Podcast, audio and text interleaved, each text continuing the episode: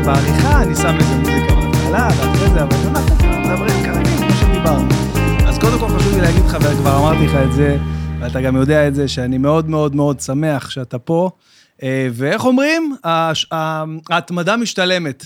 תודה רבה, קודם כל אני שמח להיות, ובאמת, אה, כן, האמת באמת התמדת לאורך... אה, התמדתי לאורך כמה חודשים ארוכים. טוב, אתה בן אדם עסוק, ברוך השם, ועוד מעט ככה, תספר לנו ככה על הדברים החדשים שבחיים שלך. אה, אבל אה, אחת הסיבות, קודם כל, הרבה, הרבה ביקשו שתבוא לפודקאסט, אה, והרבה אנשים מעניין אותם אה, אה, לשמוע ממקור ראשון, מה, איך הגעת לאן שהגעת, ו, ומה עברת בדרך, ומן הסתם, אתה יודע, אנשים אה, בסוף שומעים על ההצלחות, אבל... מאחורי ההצלחות יש הרבה עבודה קשה והרבה כישלונות גם בתוך ההצלחות, אה, ואת זה לפעמים אנשים מפספסים. אז אה, מזל שיש פודקאסט, שיש זמן לדבר ככה, להעביר את הזמן. אז אה, אני רוצה להגיד, אה, אצלנו צהריים, כן, לא יודע מתי אתם שומעים את זה, אבל אצלנו צהריים, צהריים טובים לטל בן חיים. צהריים טובים. איך אתה עם זה שלפחות בקליקה שאני, כל, כל מי שאמרתי לו טל בן חיים, אז אומרים לי, הבלם? כי ישר יש עכשיו את טל בן חיים החלוץ, אז איך זה, איך אתה עם הכינוי הזה, טל בן חיים הבלם, או שאתה לא מרגיש את זה? אה, נתקל בזה לפעמים? נתקל לפעמים, כן, בקרב אה, חובבי הכדורגל. כן. או שאומרים הבלם, או שאומרים אה, מאנגליה. אה, כן, אוקיי, נכון. אה, ש- אה, בטח, הגיוני. יש, תגיד אה, תודה שזה לא רונלדו השמן, אתה יודע, השני נהיה רונלדו השמן, כן. למרות שכל אחד היה רוצה להיות ממש, רונלדו השמן, אחד ממש. השחקנים, באמת, אחד השחקנים הכי הכי טובים ש... גדולים. ממש. שהיו. גיבור ילדותי, ללא ספק, כאילו, בתור ילד. עשית גם את התספורת אה, לא, הזאת? לא הגעת לרמה הזאת של הטירוף, אבל אה, ללא ספק. אתה יודע, אז לא היה את היוטיוב ואת כל, ה, ואת כל הגישה הזאת לכל הסרטונים והארכיונים. היו עוברים, אתה זוכר, סרטים כאלה קצרים, קבצים קטנים שהיינו מורידים, לא יודע, וזה, של אה, מבצעים שהוא היה עושה, כאילו, בפיקסלים מטושטש כזה, בקושי היית רואה, הוא היה עושה דברים כן. מטורפים. היום הכיסוי, אתה יודע, מבחינה טלוויזיונית ו- וסרטונים וזה, מלא, אתה רואה את, אה, את מסי, יש לו גם כמה סרטונים מהילדות. עכשיו, כל הכוכבים של היום, כאילו, כל הכוכבים של נגיד עוד עשר שנים, תאר לך כמה חומר יהיה עליהם כן, מהאקדמיות של ה... ילדים בני 14-15 כבר יש עליהם אה, סרטונים ויש גישה, כמובן שעבר הרבה זמן מאז שהיינו ילדים, עבר נראה לי. כן, אז... אה, אני רוצה דווקא להתחיל מהסוף. אה, נכון ביי, להיום... תודה רבה. נתחיל מהסוף, תודה רבה, חבר'ה. אני, לא, אמ, אני רוצה להתחיל מהסוף, דווקא מהסוף, או יותר נכון, מההתחלה החדשה שלך בקריירה. אם אני מבין נכון, עכשיו אתה סוכן שחקנים? כן.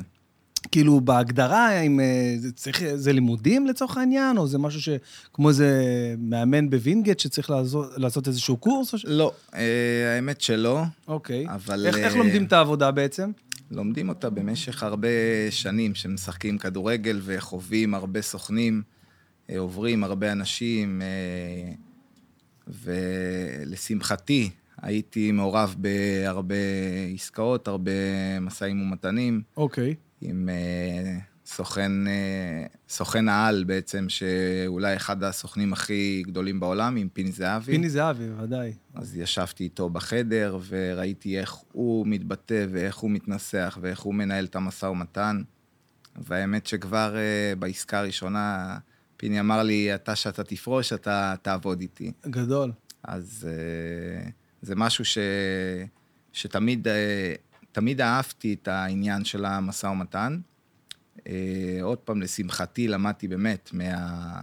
אפשר להגיד, מהבחור הכי כן, מתאים. מן הסתם זה אחד ה... סוכן העל, מובילים, פיני כן. זהבי, כן. אז uh, היה לי בית ספר uh, טוב, היה לי מורה טוב, וזה משהו שתמיד משך אותי, כי גם נכוויתי מסוכנים אוקיי. אחרים. אוקיי. אז uh, שהם משכו אותך, ופתאום אומרים לך, סיימת חוזה, ואתה יוצא לקיץ, uh, כולם יוצאים, כן, כולם יוצאים, יודעים ששנה הבאה הם מתחילים במכבי, הפועל, ביתר, או צ'לסי, או סי, זה לא משנה איפה, אבל שיש לך קבוצה, אז אתה רגוע, יש לך חוזה, יש לך, אתה יודע לאן אתה הולך, בדיוק איפה אתה מתחיל את האימונים. ולצערי, אני חוויתי מספר פעמים שנגמר לי החוזה, ואני יוצא לחופשה, ואתה לא יכול להירגע. אתה לא יודע איפה אתה... אתה לא יודע איפה אתה מתחיל לשחק, אתה לא יודע איפה תהיה, אם תהיה באנגליה, אם תהיה בישראל, אם תהיה באיטליה. וואו. זה לא משנה איפה, אבל אתה לא יודע איפה אתה נמצא. אתה באי-ודאות. והאי-ודאות הזאת היא ליוותה אותי הרבה מאוד במהלך הקריירה. וסוכנים שהבטיחו ומכרו כל מיני סיפורים, שבדיעבד, אחרי שעברו כמה שנים, אני יודע בכלל שזה לא קרה. וסיפרו לי סיפורים, אז כן, אז המקום הזה הוא... עכשיו שאני מלווה שחקנים צעירים, המקום הזה שהם יודעים שיש להם על מי לסמוך, שיגיד להם את האמת, שלא ישלה אותם, שיענה להם לטלפון. הייתי מתקשר לסוכן במשך חודש, בפגרה שאין לי קבוצה, לא היה עונה לטלפון. אני לא מאמין. כן. אני אז... מכיר את זה מהצד שלי גם, כאילו, בתור uh, מי שהיה מיוצג uh, והיה לו סוכן והכול, וגם, כנראה שזו בעיה רוחבית של כל הסוכנים. אני גם, הייתה לנו בעיה מאוד מאוד קשה עם הסוכן הקודם שהיה לי, שהוא פשוט לא היה עונה לטלפון. Uh, והיום אני אצל בני מנשה, גם סוכן על, בני מנשה, ואם יש דבר ש, שמרגיע אותי וכיף לי, זה שגם אם הוא לא עונה, אז הוא שולח לי את האס.אם.אס הזה שישר אוטומטי, שאני אחזור, והוא באמת חוזר אחרי צ'יק צ'אק, כאילו, ממש. אז אני מה זה מבין את התסכול הזה מהצד הזה, וזה משהו שאתה, שאתה בתור בן אדם שעושה את זה היום, אה, שם קודם כל נגד עיניך לטפל בזה? קודם כל אני נותן דגש, תמיד לענות לשחקן, להגיד לו את האמת, לא למכור לו סיפורים. מעבר להיותי סוכן, אה, אפשר להגיד אה, שיש לי את הערך המוסף שעברתי כל כך כן. הרבה במהלך הקריירה. ובנוסף, אני לא סוכן רגיל שדואג לעשות את העסקה ושוכח מהשחקן לשנתיים, שלוש הבאות. אז אני בעצם מלווה את השחקנים ביום-יום, שזה אומר, אה, עושה להם ניתוחי וידאו. וואלה. לשפר אותם, מעניין וואלה. אותי. כן, לשפר את השחקן, אני עובר איתו על הדברים הטובים שהוא עושה ומחזק לו. וואו, זה חדש, זה, מה זה, אקדמיה, זה... כן, זה מעין, אה, באמת, אה, לתת לשחקן את כל המעטפת. זה לעבור איתו על הדברים הטובים בניתוח וידאו שהוא עושה ולחזק אותם, כי הרבה פעמים אנחנו עושים דברים טובים, ואנחנו לא מודעים שאנחנו עושים את הדברים הטובים האלה, כי אף אחד לא אומר לנו, אף אחד לא מחזק אותנו. גדול. בתור uh, שאתה מאמן של uh, קבוצה ויש לך 24-25 שחקנים, כן. אתה לא יכול לתת יחס אישי באמת לכולם. אתה עושה כן. אספת כן. וידאו של 20 דקות, חצי שעה, ואתה נוגע במספר פרמטרים שהקבוצה צריכה לשפר. כן, נכון. אז הניתוח הווידאו האישי הזה בעצם, שאתה אומר לשחקן מה הוא טוב, ואתה מראה לו את הקטעים האלה, ואתה אומר לו, זה מצוין, ואתה מראה לו דוגמאות מהעולם, תסתכל שחקנים בעולם, איך הם מתנהלים בסיטואציה הזאת, ואתה מתנהל כמוהם. זה מחזק אותו, זה וואלה. נותן לו ביטחון. וכמובן שבאותו הווידאו, לא הכל ורוד, כמו שאנחנו יודעים. יש את החולשות. כן, אז, אז יש את החולשות ואת הדברים הפחות טובים. אז שאתה עוצר את הוידאו ומראה לשחקן, עוצר, שואל אותו, מה לדעתך הפעולה הנכונה שהיית יכול לעשות באותה סיטואציה? אתה גורם לו להתחיל לחשוב, לחשוב שזה יבוא ממנו. ברגע שאתה מנהל איתו דו-שיח קצר בעניין על אותה סיטואציה, רואים מה חושבים ביחד, מה הפעולה הנכונה הייתה לעשות, ואז אתה גם אומר לו מה הפעולה הנכונה, ומראה לו שחקנים בעולם באותה סיטואציה, יש לי צוות אנליסטים, יש לי שותף. כן, זיו להבי, שהוא מרצה בקורס אנליסטים, הוא מכשיר בעצם את כל האנליסטים בארץ. אז uh, יש לנו אנליסטים uh, מאוד בכירים שעובדים, מוציאים לנו בדיוק את הקטעים באותן הסיטואציות, מה, השחק... מה השחקנים גדולים בעולם עושים. באותה הסיטואציה, ואתה מראה את זה לשחקן הצעיר, והוא לומד, ואתה רואה את התהליך מפעם לפעם, איך הוא משפר את הדברים, ומבחינתי זה סיפוק גדול מאוד. אז בעצם אתה מדבר איתי פה על אה, מערך אה, שהוא קצת אה, אחרת, ואולי גם יש לו פוטנציאל להיות הרבה הרבה יותר גדול מסתם אה, במרכאות סוכן, כאילו, אתה מדבר איתי פה על מצב, מה אם נגיד scouting, כאילו, בתור אז, סוכן? לא, אז יש לנו גם מחלקת scouting, להוציא את השחקנים וואו. עם הכישרון הגדול ביותר. אנחנו עושים אימונים אישיים, מפנים למאמן כושר, חזי נחשון. חזי נחשון, די, כן. עדיין חזי נחשון. חזי נחשוני הגדול, ברור. יאללה, תראה מה זה. כן, השחקנים שלנו, חזי נחשוני, כמו שאתה יודע, עבד איתי ופיתח אותי מגיל 14. וואו. ואני חייב לו הרבה על זה. אז uh, השחקנים הצעירים מגיעים אליו לאימונים, אנחנו מצלמים את האימונים, רואים מה השחקנים עושים טוב, מה הם עושים פחות טוב. האימונים מצולמים, אימוני ים עם חזי, מי שעוקב אחרי טל בן חיים באינסטגרם, אז אה, אפשר לראות הרבה אימונים. קודם כל, זה מעורר השראה, אתה יודע, לראות את הסדר יום שלך. שאתה עושה בעצמך את הריצות ואת הכושר עדיין, ואתה אתה אוכל בריא, זה, זה כיף, זה כיף לראות את זה, זה ממש, אה, אה, ממש מעודד, כאילו, ומחזק. שנייה לפני שבא לך לדפוק איזה המבורגר, אתה רואה את ה story של טל, אתה ישר הולך לים, דופק ריצה.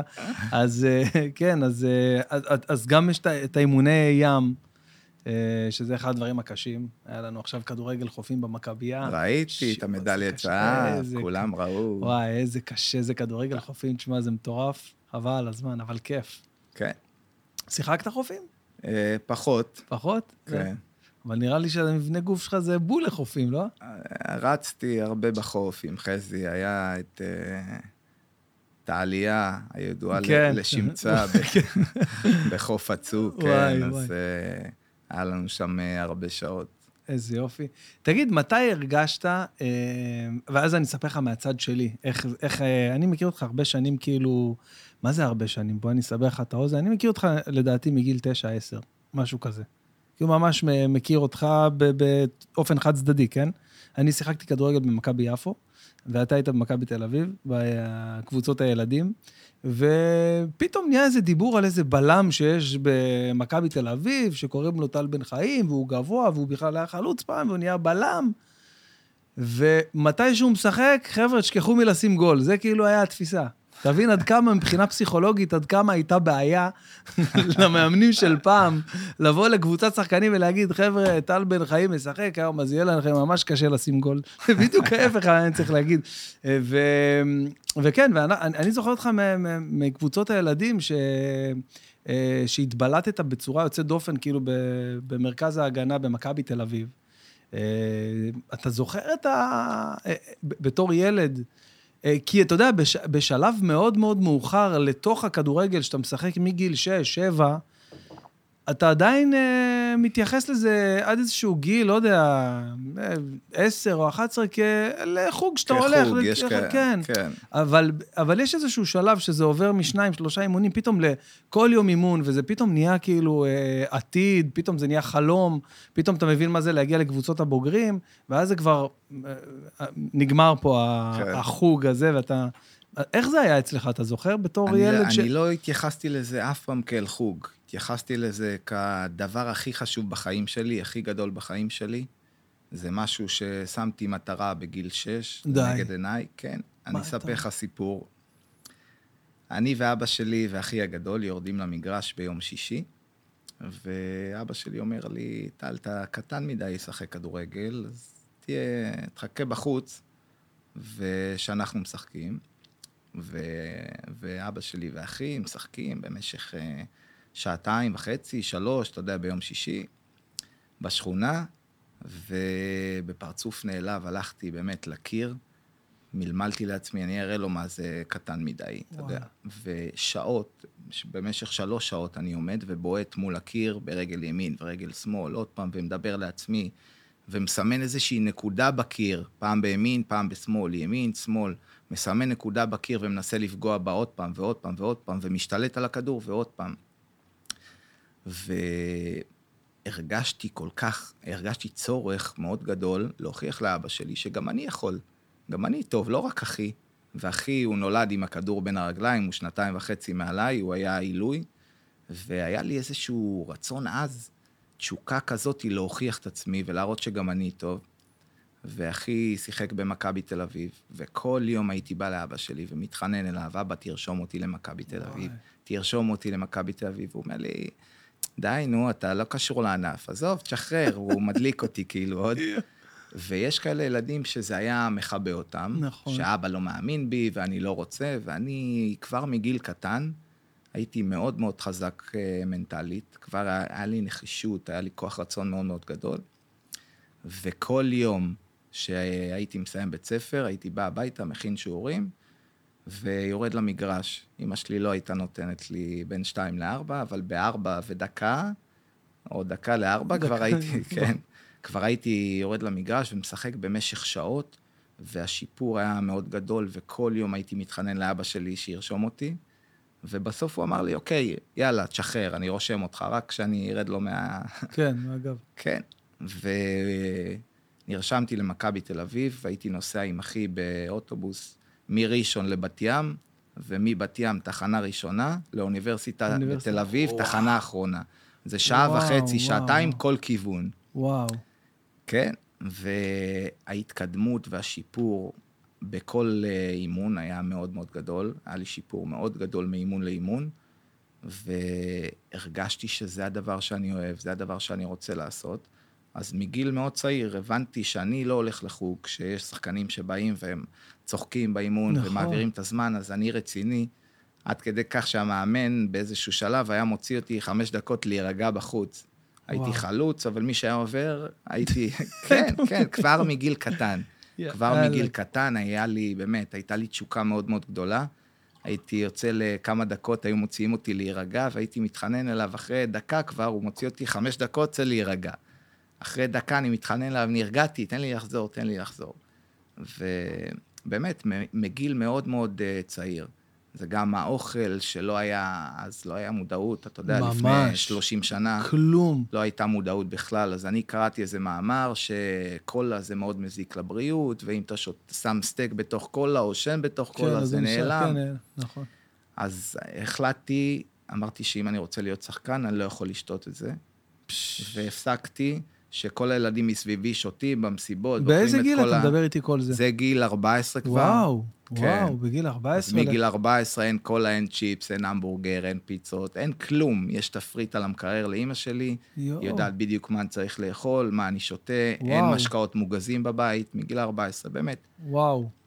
אבל אתה יודע, בן, זה, זה חיזק אותי, שראיתי שאני, גם אני, אתה יודע, ילד, ואני יכול, יכלתי להגיד לעצמי, תשמע, גם אני ילד, אני רוצה ליהנות, נכון. ולצאת עם בחורות, ו, ושכולם יוצאים במקום ללכת לישון בשמונה, כי יש לי מחר אה, אימון או כן, משחק, זוכר את ה... אז יכולתי גם להגיד, אני ילד, אני רוצה ליהנות ולצאת איתם, ו... אבל לא אמרתי את זה ולא התבאסתי בכלל. וכשראיתי שאני מצליח ושאני טוב, ואני מקבל פידבקים חיוביים, אז זה חיזק אותי. זהו, שבאה התמורה הזאת, אתה אומר, שבאה בוא'נה, זה... התמורה. והתמורה הזאת היא לא מגיעה, חשוב להדגיש, כי יש ילדים שחושבים שהם יעשו משהו, ומחר, מחרתיים, כן. עוד חצי שנה או שנה, הם כבר יקבלו את התוצאות, וזה לא עובד ככה. זה יכול לקחת שנה, שנתיים, שלוש, חמש, אבל בסוף, המסר שלי לילדים שאני מלווה ולבני הנוער ולהרצאות שאני הולך, המסר זה שברגע שאתה עושה את כל הדברים האלה, בסוף אתה תצליח. זה לא חשוב אם זה ייקח שנה, שנתיים, שלוש, חמש, עשר, בסוף אתה תגיע לתוצאות? שאתה רוצה. בטוח במאה מאה אחוז, נכון? השאלה אבל, אם אתה לא תישבר בדרך. השאלה אם אתה לא תישבר בדרך, ולי באמת היה קודם כל משפחה מאוד מאוד תומכת ועוזרת, שזה גם ההורים, זה ויתורים גם, זה לא, ברור, כל, זה הכל, זה כן. לא רק אתה, זה גם המשפחה, אתה חייב משפחה וסביבה תומכת. זה יכול להיות אה, אבא, אימא, זה יכול להיות חבר, דוד, מורה בבית לגמרי. ספר, מישהו שיאמין בך. יש את המשפט שמב- שילד צריך רק מבוגר אחד מבוגר שיאמין אחד בו. שיאמין בו, נכון. אז אני, למזלי, התברכתי בשניים כאלה, ההורים שלי, אבא ואימא תומכים לאורך כל הדרך, מאמינים באמונה שלמה ש... שזה קורה, שאתה שזה עושה הולך את זה. לקרות, כן. והיו הרבה קשיים, הרבה מאוד קשיים בדרך, והחוכמה היא לא להישבר ולא... תן לי דוגמה לקושי אחד, אה, כי אתה יודע, שאתה יושב מול ליטל בן חיים, אה, נראה לי ששום דבר לא קשה לך.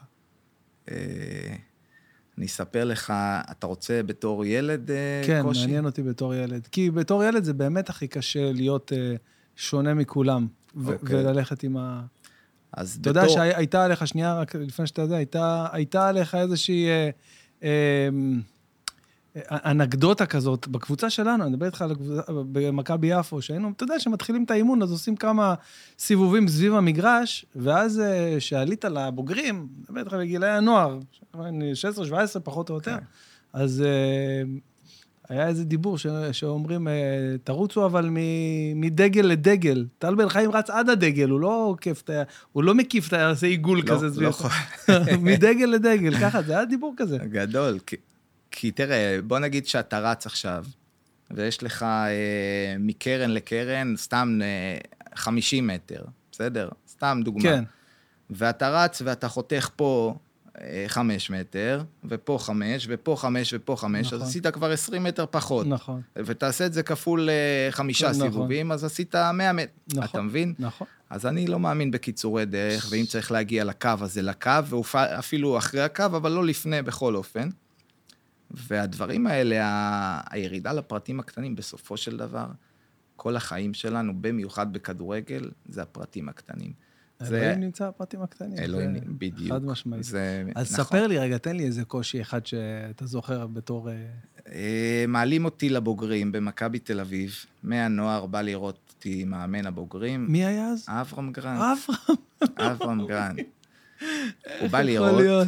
כן, הוא בא לראות uh, את המשחק. היה, הייתי ב, בנערים uh, א', נערים א', כן. והעלו אותי לשחק עם עם הנוער. הנוער. כן, זה היה גמר מטורף. גביע, והיה לי משחק טוב, אה, בראשון לציון שיחקנו. נגד מי זה היה? מכ- אה, אני לא זוכר, אני לא זוכר האמת נגד מי. אתה לא זוכר נגד מי שיחקתם בגמר? לא, זה גמר שהעלו אותי אה, כאילו שאלו מעל אותך... הגיל אה, שלי. כן. הבנתי, אז זה כאילו קבוצה... אוקיי, אוקיי, סבבה, לא משנה. אה, אברהם רואה אותך. אברהם רואה וניצן שירזי, זיכרונו לברכה, בא למשחק, הוא היה המאמן של הנוער באותה תקופה. ואברהם אומר, אוקיי, אני רוצה את השחקן הזה. במקום, שהוא, במקום שאני אעלה לנוער לנוער? לשנתיים, כן. אני ישר מוקפץ לבוגרים, בלי נוער. לא יאומן. כן, מתחיל איתם את העונה, עושה חודשיים ממש טובים, ואז הם נקלעים לתקופה פחות טובה, ומפסידים ארבעה, שלושה, נכון. ארבעה משחקים ברציפות. זוכר את והקהל של העונה. מכבי תל אביב על הגדרות, ושורף צמיגים, בלאגן בקריית שלום. זוכר, זוכר את העונה הזאת. ואני עושה טעות באימון, אני בא לתת פס, ומתחרט ונוגע נגיעה קטנה כזה, אתה יודע, כן, בורח הכדור כן. ובא. אז קוביקה חטף את הכדור, בעט לשער, למשקוף, גם לא גול, ואבא אומר, עצור, עצור, עצור. עוף, עוף הביתה, לא רוצה לראות אותך. ואני מסתכל עליו, הוא אומר, עוף, עוף הביתה. וניצן שירזי, זיכרונו לברכה, היה באימון בספסל, ראה את האימון, והוא אומר לו, אברהם, הוא אומר לו, קח, קח אותו, לא רוצה לראות אותו. הוא היה עצבני, אתה יודע, הקהל לחץ אוקיי. עליו, בסדר, אפשר להבין. בדיעבד זה הדבר הכי טוב שהוא יכל לעשות בשבילי. כן, אז אני חוזר לנוער, ואחרי מספר שבועות אני נפצע בארבע ראשי, ואני בחוץ למשך חודש. ואז אה, תחשוב על זה, שהייתי שחקן בוגרים, בוגרים, בגיל כן. שבע- שנה ראשונה נוער, 17. כן, בגיל 16, כן. כן. מטורף. ופתאום אני יורד לנוער, ואני נפצע, ואני לא משחק, והתסכול הוא עצום, וחודש אני בבית, וואו. ואני לא יכול לרוץ, ובקושי בהליכה יש לי כאבים. ויום אחד אה, בינואר, אני, יש גשם בחוץ, אני צריך להתחיל לחזור לכושר, ואני בא לצאת אה, לריצה בים, ואימא שלי אומרת לי, לאן אתה חושב שאתה הולך במזג האוויר הזה? אתה לא הולך לשום מקום. אמרתי לה, אני הולך לרוץ, צריך לחזור לכושר. היא אמרת לי, אתה לא יוצא מהבית במזג האוויר. אחרי דין ודברים עם הפולניה שלי, אנחנו מגיעים להסכמה שאני שם עליי עוד משהו חם ואני יוצא. אני הולך לרוץ בערב, בחושך, בים, לבד. ואני בא, אני מתחיל לרוץ, והרוח מעיפה אותי אחורה, אני לא מצליח לרוץ. אני לא מוותר, אני נוסע עוד פעם, אני ממשיך, אני מתחיל לרוץ, והרוח זורקת אותי אחורה. ואז קרה משהו שבדיעבד שינה לי הרבה בחשיבה, ואני מבין שהכל זה בעצם בראש. אני מתחיל לדבר לעצמי, אתה יודע, אני לבד בחוף, כן. ואני צועק לעצמי, אתה רוצה להיות שחקן? די. אני גם עונה לעצמי, אבל כן, ואתה רוצה אז תרוץ, אתה חייב לנצח את הרוח. אתה רוצה להיות שחקן, אל תוותר. אם אתה תישבר עכשיו, אתה תישבר. ואני מדבר לעצמי, ואני אומר לך שאני ילד בן 16, 16 לא וחצי, כן. בדיוק ב, ב, אחד לאחד, כמו מה ש, שאני אומר לך.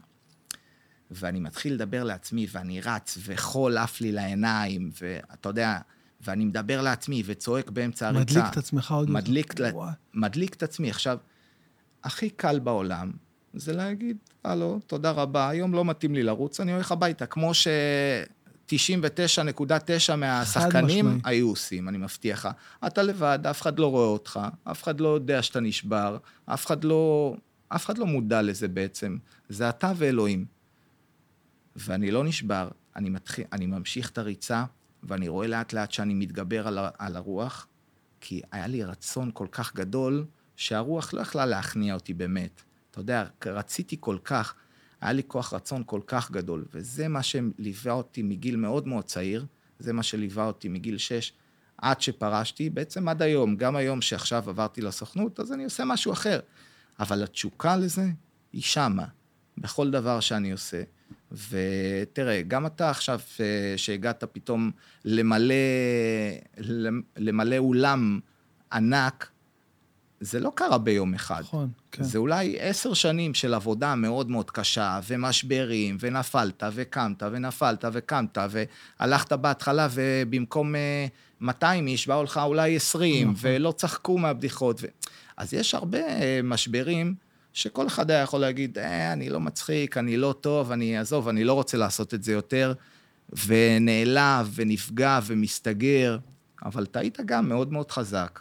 ועברת את הקשיים האלה, והיו לך אחרי זה עוד קשיים, ועוד קשיים, ו... וכל מי שמצליח, אני חושב שיש איזה מחנה משותף, שהוא עבר הרבה מאוד קשיים והוא התגבר עליהם, והחוסן המנטלי שלו הוא מאוד גדול. והנקודה הזאת, זה נקודת מפנה, בכל אופן, מה... בחוסן המנטלי שלי, ומהנקודה הזאתי, אני פשוט אה, נהייתי בן אדם הרבה יותר חזק, שאי אפשר לשבור אותו בקשיים בכדורגל או מסביב. מה קרה אחרי אותה ריצה? אתה...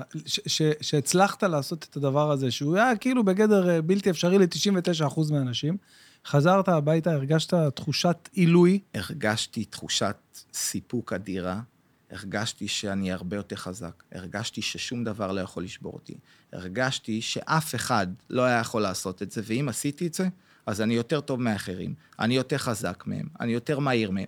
כל הזמן, אתה יודע, אתה צריך לשים לעצמך, זה מה שאתה מאמין בו. נכון. אבל באמת מאמין בו. לא... אי אפשר לספר לעצמך סיפורים. כי אתה לא יכול להפסיק את הריצה, ולבוא למחרת לאימון ולהגיד, איזה כושר אני, איך אני מרגיש טוב, אני... לגמרי, מצ... בזה באמת אין... את, אין לעצמך אתה לא יכול לשקר. אתה נכון. יכול לשקר את האנשים מבחוץ שהם לא, שהם לא יודעים בעצם מה אתה עושה, ו... היום בכלל אפשר לשקר כן. את כל הציבור, כן, כולם מעלים תמונות נכון. באינסטגרם, כן, בפייסבוק, אימונים. בכל הרשתות, שהם עושים איזה משהו, גם בסופו של דבר, שאתה הולך... אתה מכיר את האתר הזה, יש... זה לא בדיוק אתר, אבל זה כאילו אה, כזה אה, בנק של תמונות של אפל וואץ', עם כל הזמנים שאתה רוצה, עם כל הקלוריות שזה, אתה יודע, כן, אנשים פשוט לא... מעלים כאילו את ה... אוקיי. שרפתי עכשיו, אה, שרפתי 1,200 קלוריות. יש בנק של תמונות, כמה קלוריות שאתה רוצה, תגיד לי איזה מרחק, כן. כמה, איזה מהירות, איזה מרחק, הכל, אתה מסמן והוא נותן לך את ה... אבל זה שאתה יודע, זה לא, אתה לא עושה את זה. אתה לא יודע, זה כמו שאומרים, שאם היית בחדר חדר כושר ולא צילמת, זה כאילו לא התאמנת. אה, שטויות. טוב, רגע, רגע. למישהו יש את הזכויות על הסיפור הזה שסיפרת עכשיו? זה סרט, זה סרט. זה סרט. או לפחות סצנה חשובה מהסרט. עזוב סרט, אותי מה שמעניין זה שכאילו יש לך באופן מולד, אוקיי? וזה יכול להיות בגלל חוויות שעברת בעבר, כמו למשל זה שאבא שלך אמר לך, אתה קטן, אתה לא יכול לשחק, כאילו המשהו השלילי הזה הוא מאוד מאוד מאוד היה חיובי, אבל זה גם בגלל משהו אה, שיש בך שאין ב, ב, ברוב האנשים. ה, הידיעה הזאת וה, והרצון הזה לבוא, בגלל זה אני מאוד מאוד מאוד אוהב את השם של ההרצאה שלך, בכוח הרצון, שזה כאילו הכי מדויק שיכול להיות, כאילו אין יותר מדויק. מי הביא את השם הזה, אגב? אה, אבא שלי. וואו, איזה מדויק זה, אחי. כן. ממש. אני כן. חייב להיות בהרצאה הזאת. אני חייב להיות. איך זה, אתה עושה כאילו, אתה אחת לכמה זמן, או שיש... אה, האמת שעשיתי מספר הרצאות, גם לגופים בצבא, אה, לקבוצות אוקיי, כן. בכדורגל, כן, למוסדות, לארגונים, וקצת אה, אחרי שאימא שלי נפטרה, שנה שעברה, אז לקחתי איזושהי תקופה, באמת, שלא יכולתי לדבר עם אנשים, שהתרחקתי מכולם. הייתם קשורים ממש? מאוד, כן. אז זה רגעים שכן. אה, מאוד מאוד אה, קשים, והרגשתי שאני לא יכול לעמוד מול אנשים ולדבר, כי אני מדבר על ההורים שלי. אה, אוקיי, מן הסתם, ש... אז ברגע שאתה מדבר על זה, אז זה באמת פותח לך עוד הכל. פעם את הדברים ומציף את הכל, אז זה היה לי... אז לקחת... לקחתי איזשהו, איזשהו פסק, פסק זמן, אבל אני עכשיו, אה, כן, אתחיל לחזור לזה. זה דבר שאני אוהב לעשות, לספר את הסיפור שלי. איך ילד מראשון לציון, שלא קיבל את הקלפים הכי, הכי טובים בשולחן, זהו, הרבה אנשים אומרים, תגיד, זה, זה הפריע לך פעם? היה איזשהו דיבור על זה ש, שהוא לא הכי מוכשר בעולם, הוא לא הכי עם הכישרון בעולם, אין לו אה, את הכדורגל הכי טוב הזה, איך יכול להיות? איך הוא בצ'לסי? זה, אה, אה, שמעת קולות כאלה לפני? ברור, ברור. תראה, אני... זה מטורף. כן, כי- אמנם לא התחלתי כילד הכי כישרוני, ואבא שלי אומר שלא הייתה לי כל כך קואורדינציה, ו... אבל הרצון שלי היה כל הרצון כך גדול. והעקביות. כן, ואחרי אבל מספר שנים, שכבר הגעתי שאתה- לגיל נערים, ותרגלתי, תאר לך... עשרת אלפים שעות ניסיון, זה כישרון. אז יותר, בדיוק. אז יותר מעשרת אלפים שעות, אימון יותר מכולם. תחשוב וואו. על זה שכולם סיימו את האימון, אימון שעה, שעה ורבע בתור ילדים, ואתה הולך עוד ארבע שעות ומתאמן. אני לא מאמין. כן. מה זאת אומרת? צ- אני הולך איך- לרוץ. אוקיי. אני הולך לרוץ. אני הולך לחדר כושר. חדר כושר. אתה אתה עומד- התחל- התחלת חדר כושר לפני כולם. כן. אז... אני כן, אני זוכר. אז אני, כן, מהחלוצים של החדר כושר, שאז היה איזה... ב-Everybody היית? כן. וואלכ, אתה יודע הכל. הכל, אני גם הייתי שם. כן? הייתי שם איזה שלושה, ארבעה חודשים, ולא... הייתי חייל, כאילו, אני אחרי זה באתי אחרי... שיחקתי עד גיל 25 כדורגל, אבל גם בליגות נמוכות, א', ב', שהיה אז ליגה ארצית, אז כאילו ליגה א' הייתה יותר רחוקה ממה שהיא היום. אוקיי. אה, כאילו, ליגה חמישית או רביעית, ליגה א'. כן. אה, על, לאומית, ארצית, ליגה רביעית היא הייתה. אה, ובצבא אמרתי, אין, אני חייב, חייב, אין, עכשיו אני ב... אתה יודע, אני כבר לא באחריות אבא שלי, מה שהוא עושה, אני, אני עכשיו באחריות עצמי, אני חייב עכשיו, חייב לתת הכל. ניסיון אחרון, אם לא, אני אין, אני מוותר על החלום הזה של להיות כדורגלן. אה, והלכתי לחזי, וזה היה יקר לי בטירוף, כאילו, אני לא זוכר, זה, זה 150, 180, לא יודע, 200 שקל, לא יודע, משהו כזה ב... פעם בכסף זה של פעם, זה- 150, כן. אה, משהו כזה, אבל זה היה לי, לי אישית, ברמה של חייל, אימון, כן. חייל, זה היה מטורף, כאילו, יקר לי בטירוף. ו, וניסיתי כמה פעמים, ו, וראיתי ש... תשמע, אה, זה- גדול עליי, כאילו, קשה לי ללכת ולהתמיד עם החדר כושר, עם, האימנ, עם האימונים האישיים, עם ה... אז שיחקתי בהפועל קריית אונו, בליגה ב' לדעתי, ו, וזה כאילו היה מעבר ליכולת שלי ל, ל, להכיל את הדבר הזה. או שאתה יודע, שמישהו אחר כן היה עומד בזה, וכן היה יכול לטפס עוד ליגה ועוד ליגה, אתה יודע, ולמשל אלעד גבאי, אלעד גבאי, אה, המגן הימני שהיה בקריית שמונה. יפה, כן. אז, אז אה, אה, שאול גבאי, זה היה המפקד שלי בצבא, אבא שלו. כן? היינו הולכים, רואים אותו בבני יהודה, במשחקים בשבת, והייתי בא איתו ככה, נוסעים, רואים אותו אה, משחק... אה, שחרר אותך ב- לאימונים לפחות. בדיוק, אז אז יפה, אז היינו ככה בקשר, הבין. היינו באים וזה, ו- וראיתי ילד, אתה יודע, ש- שמאוד מאוד רוצה והכול, והוא גם לא היה הכי מבריק אה, אה, בקבוצה שלו אז, שהיה לו את איציק עזוז אז אה, בקבוצה איתו, ו- וראיתי, וראיתי ילד שמאוד מאוד רוצה, ומאוד, ואז הוא היה במרמורק, אם אני לא טועה, ואחרי זה עשה איזושהי קפיצה ל... אה, נראה לי לקריית שמונה, שהם רק עלו, וכאילו לא היה קשור מה מימו, ובאמת לקחו אליפות, ו... כן. וממש הגיע להרבה יותר ממה שחשבנו ו- ו- וציפינו, אבל אתה, אתה ראית ילד, ילד שגם מעבר לרצון הזה, היה לו גם את היכולת, את הרוח הגבית הזאת, ואת ה, את היכולת לעשות את הדבר הזה. אה, אני עוד פעם בטוח ומאמין שהכל אה, מתחיל ונגמר בכמה רצון בסופו של דבר. בדיוק. יש לך לעשות את הדבר הזה. כן. אני בטוח ש... שעכשיו, בתחום שאתה, בסטנדאפ, אתה עובר גם הרבה מאוד משברים. אני אחזור כן, לזה. כן, כן, לגמרי, בטח. ויכול להיות שבכדורגל אתה קצת ויתרת מהר מדי, ופה אתה לא מוותר, ופה אתה מגיע לתוצאות. אתה רואה את זה אחרי מספר שנים אמנם, של עבודה קשה מאוד, אבל בסוף אתה מגיע לתוצאות אני שאתה אגיד רוצה. לך, אני חושב עכשיו שאני מסתכל על זה, כאילו עכשיו, אני מרגיש שעכשיו אה, נפל לי האסימון. אני, אני פשוט, נראה לי שלא האמנתי עד הסוף שאני באמת יכול להיות שחקן אה, בוגרים ב, בליגה לאומית, מה שהיה אז ליגת העל. כן. לא האמנתי שאני יכול להיות ב, בקבוצות האלה, במכבי תל אביב ובית"ר ירושלים בטלוויזיה. לא האמנתי, באמת. לא ראיתי את עצמי. לא דמיינתי את עצמי עכשיו משחק, מה שלא הייתי מגן או קשר או לא משנה מה. לא ראיתי את עצמי. אתה ראית את עצמך מגיל קטן בטלוויזיה? אני, קודם כל, אתה יודע, יש כאלה שאומרים שהם אה, בני שש והם חולמים להיות בברצלונה וצ'לסי וריאל מדריד. אתה חלמת לשחק במכבי. אתה חולם קודם כל לשחק במכבי תל אביב, להגיע לבוגרים. ברגע שאתה כובש את הפסגה הזאת ומגשים את החלום הזה, אז יש לך חלום חדש, נכון. לשחק בנבחרת ישראל. נכון. ואתה רואה שאתה טוב, אז אתה מציב עוד יעד, נכון. ועוד יעד, ועוד יעד, וזה פתאום לצאת לחו"ל, לליגה הכי טובה בעולם, לאנגליה. אתה בבולטון, אתה אומר, אוקיי, אני בבולטון, ש- ואבא שלי, אבל אבא שלי האמין בי יותר ממה שאני האמנתי גם. ואני בבולטון, אני מקבל חוזה לידיים, אחרי שאני עובר אה, מבחנים בבולטון, והם נותנים לי חוזה לשלוש שנים, ואני יכול לקבל במכבי תל אביב יותר.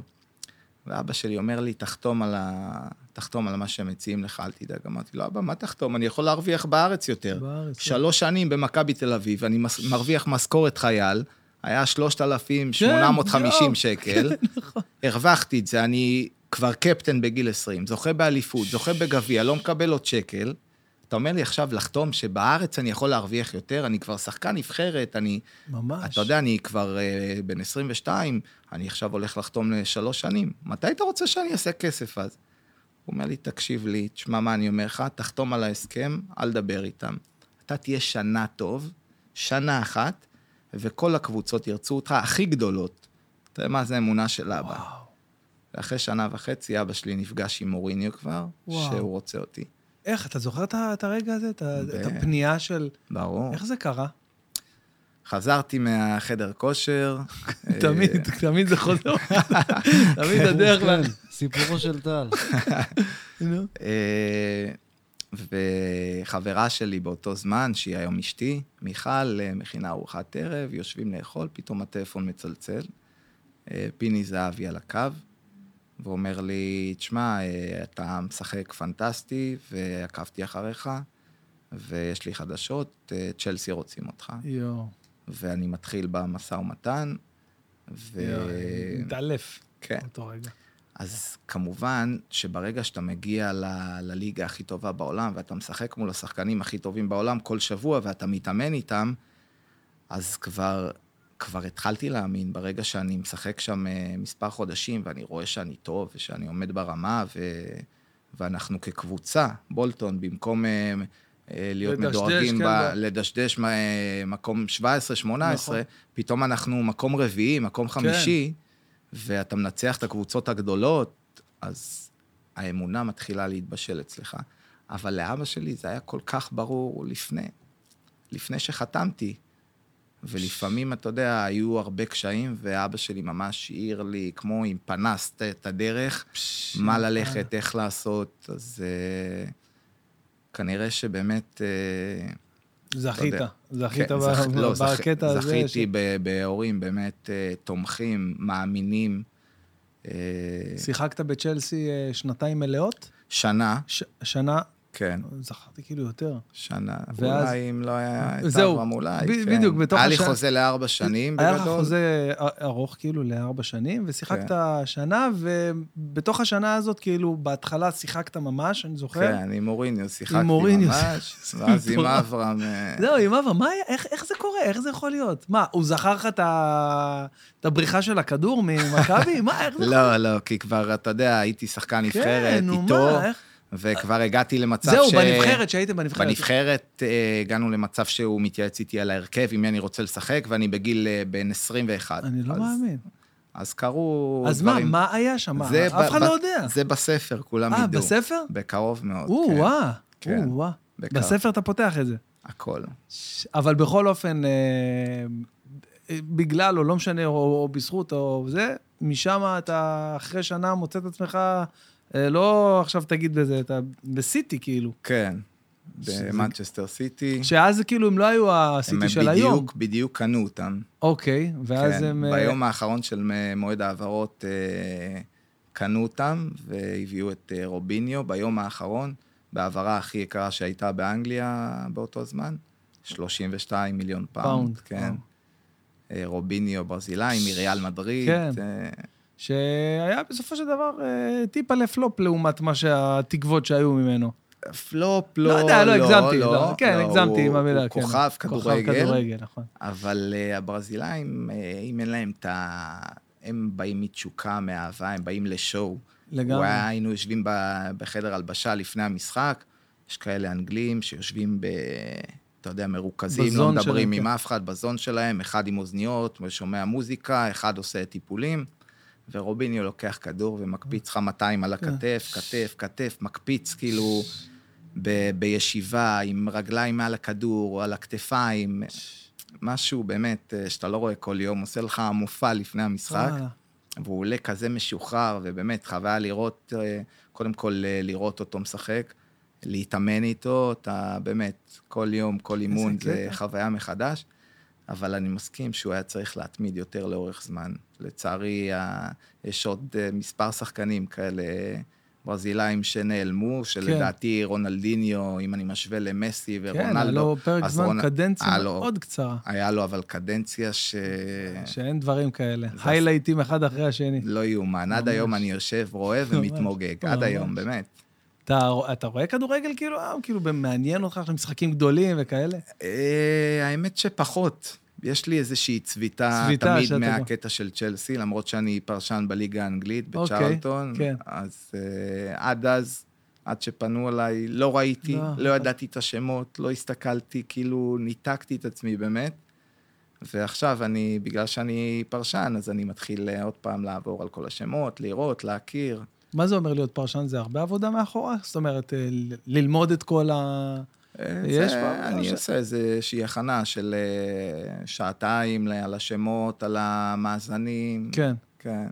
לא, כי לפעמים, אתה יודע, הם שולפים כל מיני מידעים שאתה כן, אומר... יש מאיפה- לך תיק מידע כן. לשדר עם הרבה נתונים, אז הרבה כן, נתונים. אתה עובר על הכל. תגיד לי, ו... מידעים זה מילה? מילה, כן, עכשיו המצאתי. ממציא לא, מילה, כן, מידעים. מידעים, כן. מידע ברבים. מי- מידע, מידע זה לא משנה. מידות? מידות. תגיד לי, איך זה, איך זה לשחק עם ג'ון טרי? כאילו, זה היה כאילו קולגה, חבר ככה, לקבוצה. כי הוא נראה לי, אתה יודע, הוא נראה לי ממש אה, כזה... וואו, כאילו, ג'ון טרי, זה זה חתיכת שם. זה גם שם, אבל זה גם אישיות. אישיות. אה, שאתה לומד ממנה הרבה. וג'ון טרי בהחלט היה לו הרבה קטעים אה, בצ'לסי שהיה לצידי, גם בתקופה, בתקופה הפחות טובה. בדרך כלל בן אדם זוכר אה, מי היה נכון. לצידו ברגעים הקשים נכון. יותר. ו... אז באמת אה, יש מספר מקרים שהוא עזר, תמך, ועד היום אני, עד היום, אני לא אשכח את זה עד היום האחרון שלי, אבל כמובן ש... שברגע שמדברים על כדורגל, אז הדבר הזה, התמיכה, לראות קפטן כזה, שדואג. לאחד, לאחד את כל אה, חדר ההלבשה, וואו. וכן, זה משהו ש... איך הייתה, איך הייתה לך התמודדות עם המנטליות האנגלית, השפה? אתה יודע, בתור מישהו שלא מוותר לעצמו ורץ נגד הרוח וזה, פתאום להגיע ל... לא רק זה, גם, אתה יודע, מציאות אחרת לגמרי, איך הסתדרת עם זה? האמת שאמיר שלח, במכבי תל אביב, הוא שאל איזה משהו באנגלית את אחד השחקנים הצעירים, והוא לא ידע לענות לו, אמר, מה אתם, אה, כאילו, מה אתם סתומים? אתם כאילו לא יודעים אנגלית? ולזכותו ייאמר שהוא לקח פרויקט, אמר, אוקיי, הביא אה, מישהי של אה, ברליץ, אוקיי. אוקיי? שמלמדים אנגלית, הביא אותה למתחם אימונים, אמר, אני רוצה שתעשי להם פעם בשבוע אחרי האימון, שעה, שעה וחצי שיעור אנגלית. והיינו מגיעים, שבעה, שמונה שחקנים התחלנו, כולל אה, שני זרים, ברונו אייס היה, ועוד מישהו אוקיי. שהוא ברזילאי, לא דיבר אנגלית, ולאט לאט למדנו. וכשאני יצאתי לאנגליה, אז הייתה לי הבנה בסיסית. הבנה בסיסית, הבנה כן. בסיסית, למרות שאתה מגיע לבולטון, כן, זה שם ליד זה שפה מנצ'סטר. אחרת, בדיוק, שפה אתה אחרת, לא הם- הם בולעים את. כאילו את המילים. כן. ועכשיו, יותר מזה, אתה בא, אתה אומר לה, can I have a water please, glass of water, היא אומרת לך, what? אתה אומר לה, What? what? אני אומר לה, היא אומרת לי, what? אני אומר לה, water. היא אומרת, what? היא אומרת לה, water. היא עושה לי פתאום, אה, water. אומרת לך את זה, כן, אומרת לך. אומרת לך, בול אותו זה, אבל באיזה סגנון אנגלי. ניגון כזה, אה, אז- וואלה, כן, water, אוקיי. תלמד את זה עכשיו. אתה מבין? אז זה. לקח זמן, אבל uh, ברגע שאתה לומד ואתה אתה מקבל את הנימוסים, לחשוב, תחשוב להיות uh, 11 שנים בחו"ל, פתאום אתה מבין שאנחנו לא, אנחנו לא מתנהלים כמו במקומות אחרים. זה פגש אותי בהרבה דברים. שאמרתי לחבר בקבוצה, אה, אה, pass, אה, pass me the water, אוקיי. אוקיי? water או water? כן. אז אני אומר לו, תעביר לי את המים. אז הוא מסתכל עליי, אומר לי, פליז. כן. אני מסתכל עליו ואומר לו, את המים, את המים, כן. תביא. הוא אומר לי, פליז, ואני לא מבין מה הוא רוצה. אה, מנטליות אתה אחרת. מבין? מנטליות אחרת.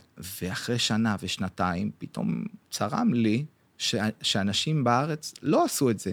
אבל אני באתי מאותו מקום. נכון. אבל כשאתה שמה ואתה רואה פתאום מנטליות אחרת, ואתה מתחיל לקבל ולהבין, אז זה נתן לי להבין קודם כל הרבה דברים על עצמי, על, עלינו כמדינה, ושיש אה, גם אה, צורה אחרת להסתכל נכון. על דברים.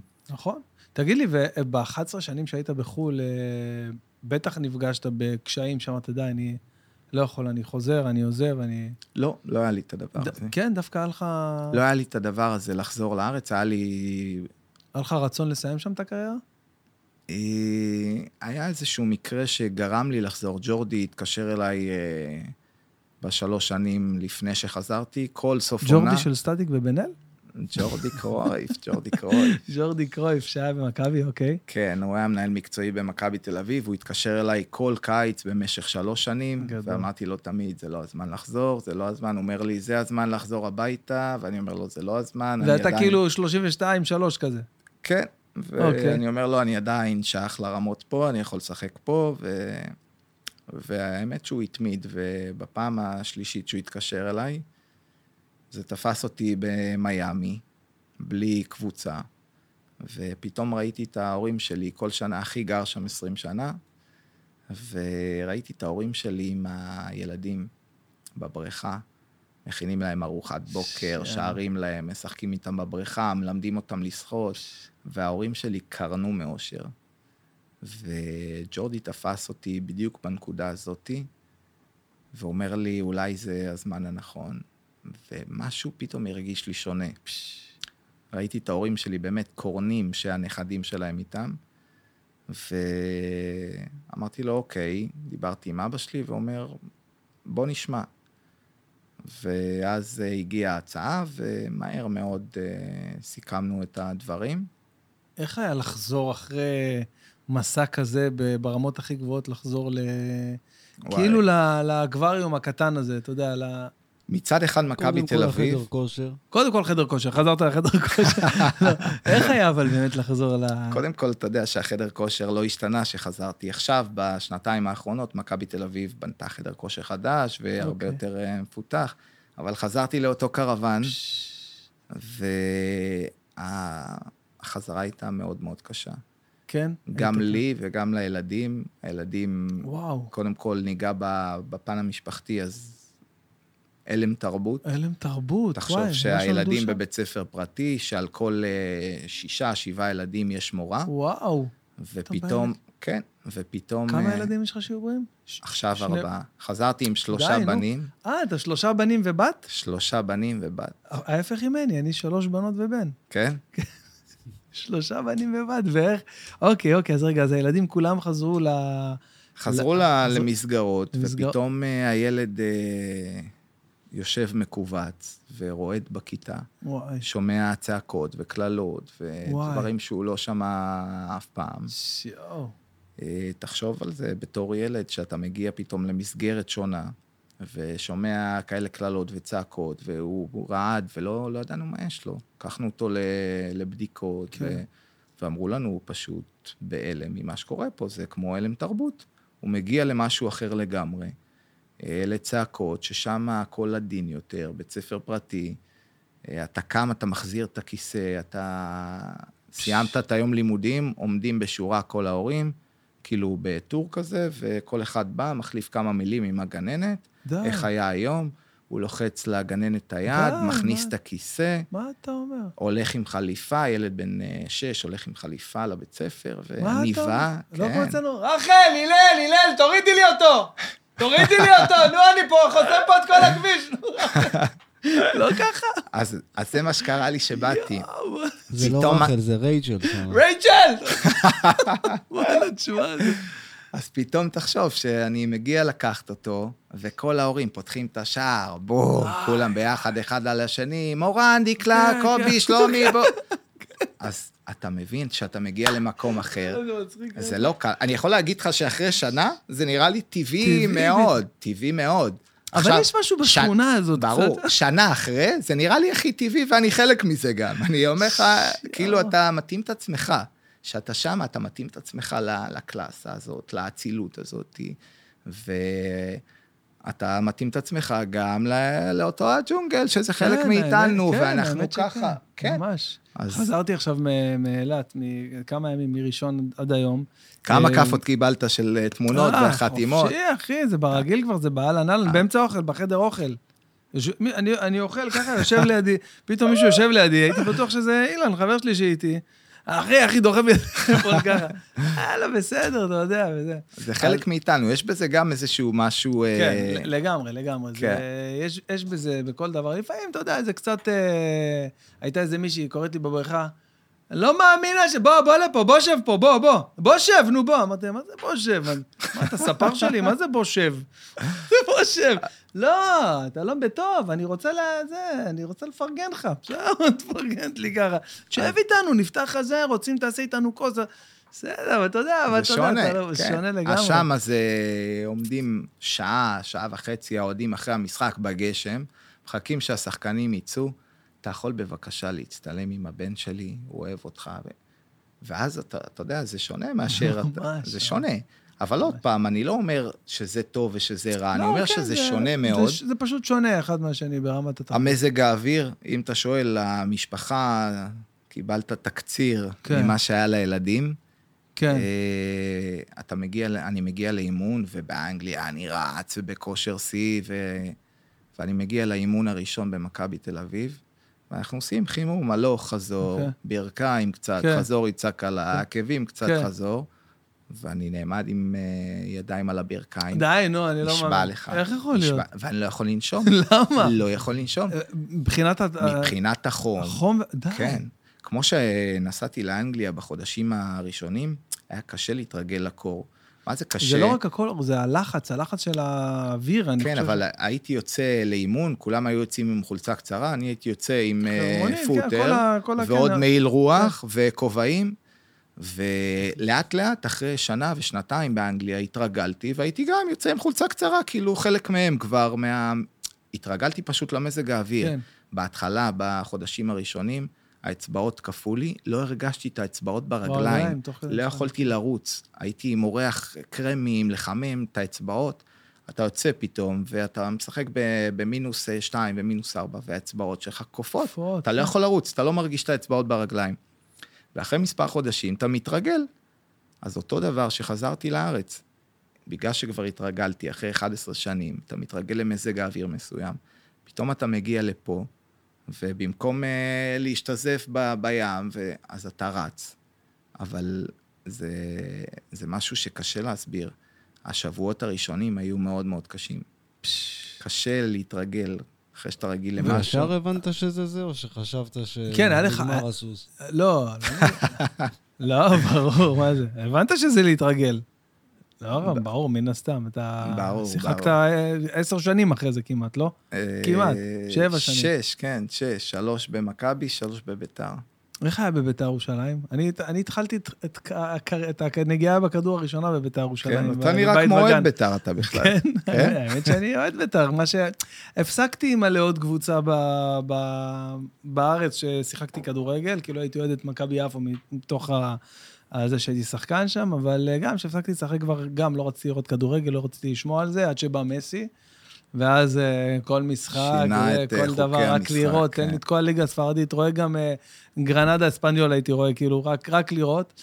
מה זה טלנובלה? כן. ו- ואז... אה, לא, אבל אני אומר, בביתר ירושלים, שהיית... כי זה שונה, כל החיים היית ב- או במכבי או בחו"ל, כן. ואיך זה בירושלים היה, לעשות אה, המעבר הזה? בהתחלה לא, לא קל, לא קל פתאום ללבוש אה, חולצה אחרת. אתה יודע, כן. גדלתי מגיל 6 עד 22 במכבי תל אביב, חזרתי חזרת מחו"ל למכבי כן. תל אביב, פתאום ל- ללבוש חולצה אחרת זה לא קל, אבל... אה, האוויר בירושלים, אגב, טוב. האוויר בירושלים מצוין. הצגה. כן. אה, טדי. לראות את. כן, טדי, לראות כן. את הקהל בטדי, שאתה שחקן של מכבי תל אביב, זה אחד המקומות הקשים כן, להגיע, להגיע. לשחק בטדי נגד ביתר. כן. זה הקהל ודחיפה עצומה, ואתה רואה את זה נגדך ואתה רוצה לחוות את זה, פתאום מהצד שלך. פתאום אתה שחקן בית"ר ירושלים, והקהל הזה... דוחף אותך. דוחף אותך ותומך בך. אז אה, קודם כל זה היה מדהים, היו גם רגעים קשים עם הקהל, שהקבוצה בהתחלה הפסידה מספר משחקים, והביאו שחקן שאמור לשדרג את משחק ההגנה, והוא לא בכושר, והוא לא טוב במשחקים הראשונים. הגעתי לביתר, בלי הכנה בכלל, עוד פעם לא היה לי קבוצה. אוקיי. והייתי רץ בפארקים לבד, והולך לשחק עם אבא שלי פתאום כדורגל אה, כדי לשמור על כושר. ואחרי מספר ימים אני צריך לשחק, אבל לא עשיתי הכנה, לא שיחקתי עם הקבוצה, אני לא, לא בכושר משחק. אז אני פותח את העונה לא טוב, ואני לא בכושר. פתאום הקהל מתחיל לשרוק לך בוז, קהל שאמור לתמוך בך. אה, וואו.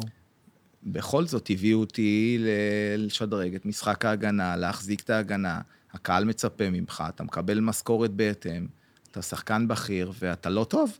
לא ואז טל בן. חיים, מה עושה במצב כזה? כמו אותו ילד שחזר מפציעה ורץ הולך נגד הרוח? לחדר כושר. אז אה, מן הסתם, זה חלק מהשגרה היומית שלך עד היום. שומעים אותו גם תוך כדי? ברור. אה, כן? אה, לא הבנתי. ברור, טוב כן. איתנו, בטח, הוא אה, חלק אינטגרלי מהפודקאסט. הבנתי. אז- הוא לא רק מנתב את המצלמות. הבנתי, אז אני לא יודע אם להגיב למשהו. איזה חזק אתה. אז, אז, אז זה באמת מעניין אותי, אתה מגיע לבית"ר ירושלים, אחרי כל החיים במכבי ובחו"ל, בקבוצות אה, הכי טובות בעולם, ואתה לא מספק את הסחורה, במרכאות נניח, ו... אני לא מספק את אוקיי, הסחורה, לא לא במרכאות. אוקיי, לא פר אקסלנס, כן, אני אוקיי. לא בכושר. ואז מה אתה אני, עושה? אתה יודע, אני בחור אמיתי ועם מודעות עצמית מאוד גבוהה. זאת אומרת, אין מצב שאני לא טוב. יש, הר... מרגיש שאתה... יש הרבה שחקנים שהם אה, פעם שנייה, כן, פעם פעם שנייה. עם הסודה פה. וואי, וואי, וואי. נו, אין, אין אה, זה, מה אתה אומר? יש הרבה שחקנים שבמהלך הקריירה, שראיתי שיש להם משחק לא טוב, ומישהו אומר להם איזה משהו אחר. והם לא מודעים אין לזה." לך מושג, הכי אין טוב על המגרש, הוא אומר לו, אתה מבין? אומר לו, תגיד, איזה יום חושך? הוא אומר לו, מה אתה מדבר? הכי טוב על המגרש היום אני. אז שחקנים כאלה בלי מודעות, קודם כל זה משגע אותי. ואני, היה לי מודעות עצמית מאוד מאוד גבוהה, ואבא שלי הוא המבקר הכי חריף שלי גם. אבא שלי, אין מצב שהוא יגיד לי, גם כשהייתי מצוין, אבא שלי אמר לי, משחק גדול, אבל פה פספסת בראש, פה נתת פס לא טוב. אתה יודע, תמיד היה מוצא איפה מצוין. להנחית אותי מהמשחק הטוב שלי גם. וגם כשהיה לי משחק לא טוב, או פחות טוב, אז הוא תמיד היה אומר לי. ככה שגדלתי לתוך זה, שיש לי מודעות עצמית מאוד גדולה. ולא הייתי טוב. במשחקים הראשונים לא הייתי בכושר. אפשר היה להבין את זה כמובן, אבל השורה התחתונה, שלא הייתי טוב. למרות שציפיתי טיפה ליותר סבלנות מהקהל, אוקיי. כי זה רק איזה שלושה משחקים, אתה יודע, כן. אז אני לא בכושר משחק, לאט-לאט. נכון. אבל לא היה את הזמן הזה מהקהל של הבית"ר. אבל, אבל אה, הצלחת? זאת אומרת, הצלחת ל... אז- ל... לא, לא חיכית שהכושר משחק יגיע, אתה הלכת והבאת את זה? התאמצת יותר? אז... מה זה התאמצתי יותר? אה, כאילו, עשית משהו הלכתי קודם אקסטרה? כל הביתה. אה, איך שיצאתי מהאצטדיון, אבא שלי גם אה, יצא באוטו, הוא בא לבד, ואני עם הקבוצה, אז סיימתי, התקלחתי מהר מאוד, ומהר יצאתי לכיוון האוטו, ואני מדבר עם אבא שלי בדרך, הוא באוטו שלו ואני בשלי, בדרך הביתה. והיו לי שתי אופציות בעצם. אחד זה להוריד את הראש, כמו שהרבה שחקנים עשו בביתר, הורידו את הראש אחרי שהקהל שרק להם בוז ולא התחברו, ו... וזה רק הלך ונהיה יותר גרוע, וזה הלך לכיוון אחד של פרידה. או ללכת, להתאמן הרבה יותר חזק, להאמין בעצמך, הרי בסופו של דבר, אם אתה לא מאמין בעצמך, אז אף אחד לא יאמין בך. אז להאמין בעצמך קודם כל, לדעת מה אתה שווה, לעשות את הדברים, לדעת שזה עניין של זמן, אבל עדיין אתה צריך לעשות את, ה... את הדברים שאתה צריך לעשות. נכון. במקרה שלי אני עבדתי מאוד קשה מחוץ למגרש, אם זה ריצות, אם זה חדר כושר, אבל עדיין זה לא כושר משחק. זאת אומרת, כושר משחק זה משהו... כושר משחק זה רק באמצעות משחק. עכשיו, ידעתי שזה עניין של זמן, אז עוד משחק, אז עוד שניים, אז עוד שלושה. אני לא שכחתי לשחק כדורגל, הרי חודשיים לפני שיחקתי במכבי תל אביב, בקבוצה אולי הכי טובה בארץ, מכבי תל אביב, הפועל באר שבע זכו באליפות באותה תקופה, מכבי חיפה רק התחילו כן, התחילה לגלות טיפה, של- טיפה, כן, לא כמו היום. אז uh, שהיום, הם, אתה יודע, הם הקבוצה באמת שמשחקת כדורגל uh, נהדר. הכי אטרקטיבי. כן, אז זה לא היה לפני שש, אה, ש, ארבע שנים. הם רק התחילו לחזור, אז ידעתי שזה עניין של זמן. אני חייב משחקים. ואחרי ארבעה משחקים, חלפו עוד ארבעה משחקים, ופתאום אנחנו מנצחים את הפועל תל אביב 3-0, ואני במשחק מצוין. ואנחנו הולכים להודות לקהל, ואני, אתה יודע, כועס מאוד על הקהל. כן, מאוד. אה, באמת, אמיתי, אתה יודע, כן, אני כן, כל ברור, החיים מה, רק את האמת. רגשות, כן. מה? אז ברור. נפגעתי מאוד, נעלבתי מאוד, שמרתי את זה לעצמי, רק האנשים הקרובים אליי באמת, שזה ההורים שלי ואשתי, וידעו מה הרגשתי. וכולם הולכים להודות לקהל, ואני כזה מאחורה, בשקט. ופתאום הקהל קרא רק לי, קרא רק בשמי לבוא אליו, ובאתי ושרו לי, ו... וקיבלתי פתאום, ואני מסתכל על היציע, ואני רואה את אבא שלי עם חיוך מ- מאוזן לאוזן. איזה יופי. ו... זו הייתה נקודת המפנה משם? כבר? זאת הייתה נקודת המפנה. מאז, משם, מהמשחק הזה, הקהל העריך אותי בצורה יוצאת מן הכלל, גרם לי להרגיש אהוב, אהוד, אה, מוערך, באמת, העריכו את מה שעשיתי, שהרבה פעמים שיחקתי פצוע וחולה, ולא רציתי לאכזב אותם. הייתי באמת אה, פצוע, והייתי עולה עם זריקות, וחולה ועולה עם כדורים. לא יודעים את זה לפעמים, אתה יודע, לא יודעים. לפעמים לא יודעים, אבל, דבר אבל אתה הקהל- יודע שברגע שקיבלתי את ההערכה הזאת מהקהל, אז רציתי כל כך עוד מזה, לא רציתי לאכזב אותם. ואני יכול להגיד לך ש... שעוד פעם, אני אחזור לנקודה, לצומת הזאתי, שאתה יכול להוריד את הראש ולקחת את זה לכיוונים לא טובים, ו... והרבה שחקנים עשו את זה, הרבה שחקנים עזבו את ביתר בגלל הדברים האלה, לאורך השנים. ואני לקחתי את זה לכיוון אחד, ל... אתה יודע, שזה הולך להשתנות, לא משנה מה. לא משנה מה, אם זה ייקח עוד משחק, שתיים, שלושה, אז טעיתי, זה לקח ארבעה. אבל בסוף זה קרה.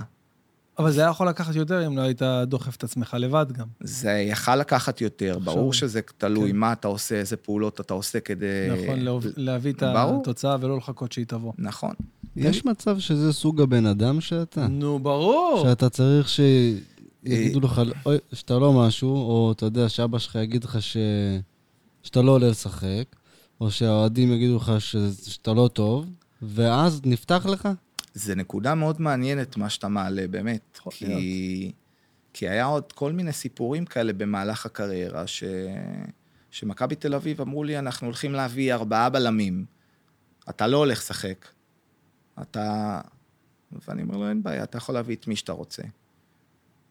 והוא... אני מסכים שאני, עכשיו שאתה מעלה את הנקודה הזאת, יכול להיות שיש איזשהו משהו באיזה צומת כזאת, שיש איזה טריגר שגורם לי להוציא מעצמי הרבה יותר את כל ה... אבל אתה מבין. שרוב האנשים, אה, דווקא בטריגר, בנקודה, בצומת הזאת, נשברים, כן. נשברים. זה כן. כאילו אה, עילה ל- ל- להישבר, ולאו לאו דווקא להוציא מעצמך יותר. כן. זה כנראה משהו אה, אה, אחר ש, שגרם גרם לך לקחת את זה דווקא לכיוון הזה. כזה אני, אני, אני חושב שבכל תחום. סתם היה לפני כמה ימים איזשהו דין ודברים עם איזה סוכן אחר עכשיו, אוקיי? והרגע הזה עוד פעם, הוא, הוא מדליק בי איזה משהו חדש, שלא משנה מה, הדברים יקרו לפי מה שאני רוצה. אז יכול להיות שזה סוג הבן אדם שאני, יכול להיות שזה דברים שעברתי, והחוסן המנטלי הזה שעבר... אני, אני עדיין... אה, תגיד, היום, ה... איך אתה עם הילדים שלך? זאת אומרת, אתה כמו רונלדו עם הבן שלו, שהוא אה, אה, מעביר לו גם את החינוך הזה ל... ל... להצטיינות ולספורטאיות, אם יש מילה כזאת, או אתה יודע... אתה היום אה, התחלת להמציא חופשי, אני מילים, תמיד, כל. פודקאסט, אני כן, כל- מלא מילים, מלא מילים חדשות. תבדוק באקדמיה, אה, תום. לא, אבל באמת, איך אתה לוקח לכיוון הזה את הילדים? הם רוצים, הם בעניין, הם אז מעניין. אותם? אז שני הגדולים שלי החליטו שהם פורשים מכדורגל, לא. הודיעו על פרישה. מה בן, הודיעו על פרישה. כינסו מסיבת עיתונאים. עשו מסיבת עיתונאים, הודיעו על. פרישה. בני כמה הם? אה, הגדול עכשיו בן 14, המבוגר. יפה, בוא'נה, התחלת, אנחנו בני אותו גיל, ו...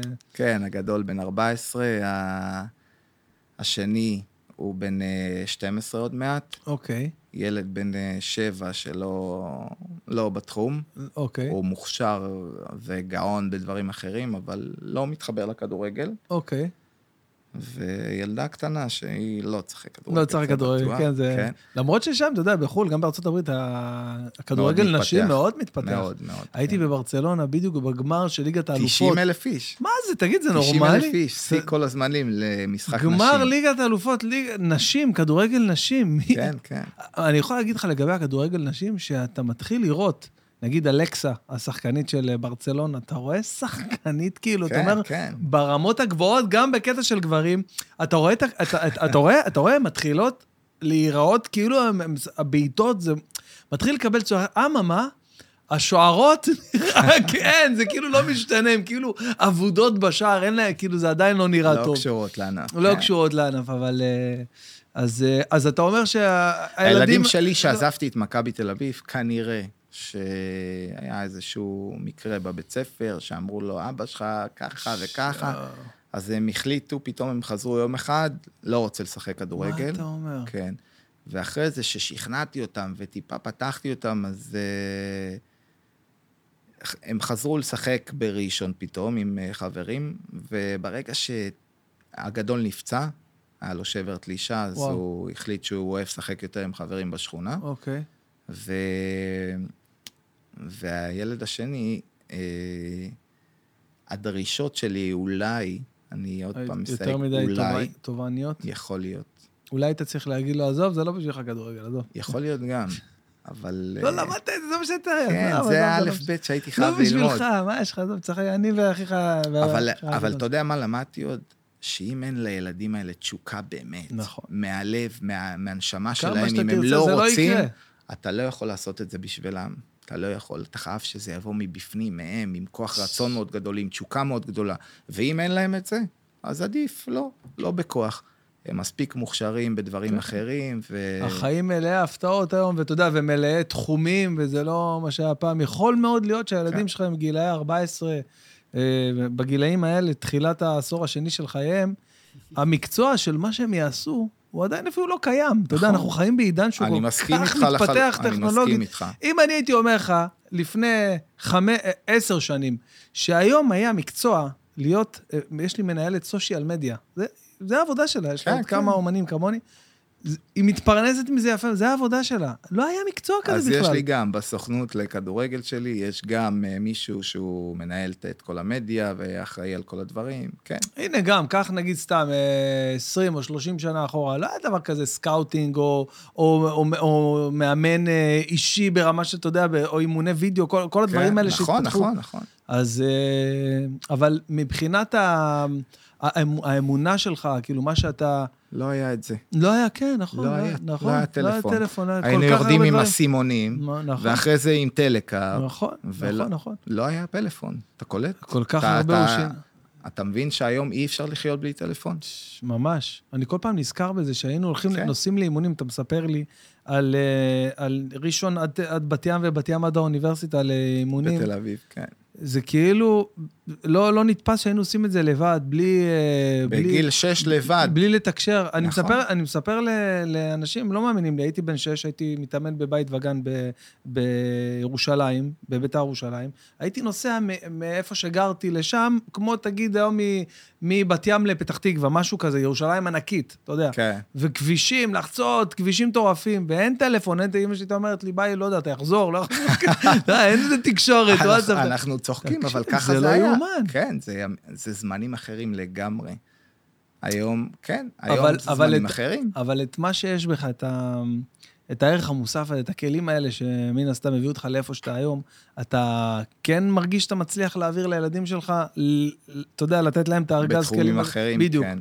את הארגז כלים האלה, אז אני נותן להם אה, לחיים, לכל תחום שהם יבחרו, וגם אה, את השחקנים שאני לוקח, אני נותן להם את הארגז כלים האלה, את הליווי הזה, את כל התובנות, את הטעויות שאני עשיתי, אז אני מנסה למנוע מהם, אה, את הטעויות שראיתי שהורים אחרים עשו, בקבוצה אוקיי. שלי היו גם מורים אה, לא כמו אבא שלי, שתמיד דאג שהכל יהיה כמו שצריך, ו... אז יש גם מורים שקצת אה, לקחו את הילדים שלהם לכיוונים אחרים, לא טובים, אז אני מנסה למנוע את כל הדברים האלה. אה, יצא לך לשחק עם, אה, עם משה ביטון? כן, כן, שיחקת איתו ב... כן, לפני כן. שיצאת לאנגליה? כן. אז בקבוצה שלו, אה, בקבוצה איתו ב... היה שחקן מצוין, כן, חלוץ. נכון, אה, חלוץ, כן. אה, אה, שלדעתי, איך, איך אומרים, אה, לא, לא, לא מימש את מלוא לא- הפוטנציאל שלו. נכון, לא התפספס. חלצו אותו עד הסוף. לא חלצו אותו עד הסוף, אבל אה, היה באמת... זו תקופת חיים שכאילו, זה נראה לי גלגול קודם, אני אומר לך, כן. ממש מזמן. תגיד לי, מה, מה הרגע הכי מרגש שהיה לך בקריירה? בטח היו לך הרבה, אני מניח, היו אליפויות ו- הרבה, אבל uh, הקטע הכי מרגש, שזה צרוב לי, ב, לא בזיכרון, זה צרוב לי ב, בלב. בגוף שלך. ממש. כן. זה שאני עומד, uh, קפטן נבחרת ישראל, שר את ההמנון, ורואה את, uh, את ההורים שלי ביציע מזילים דמעה,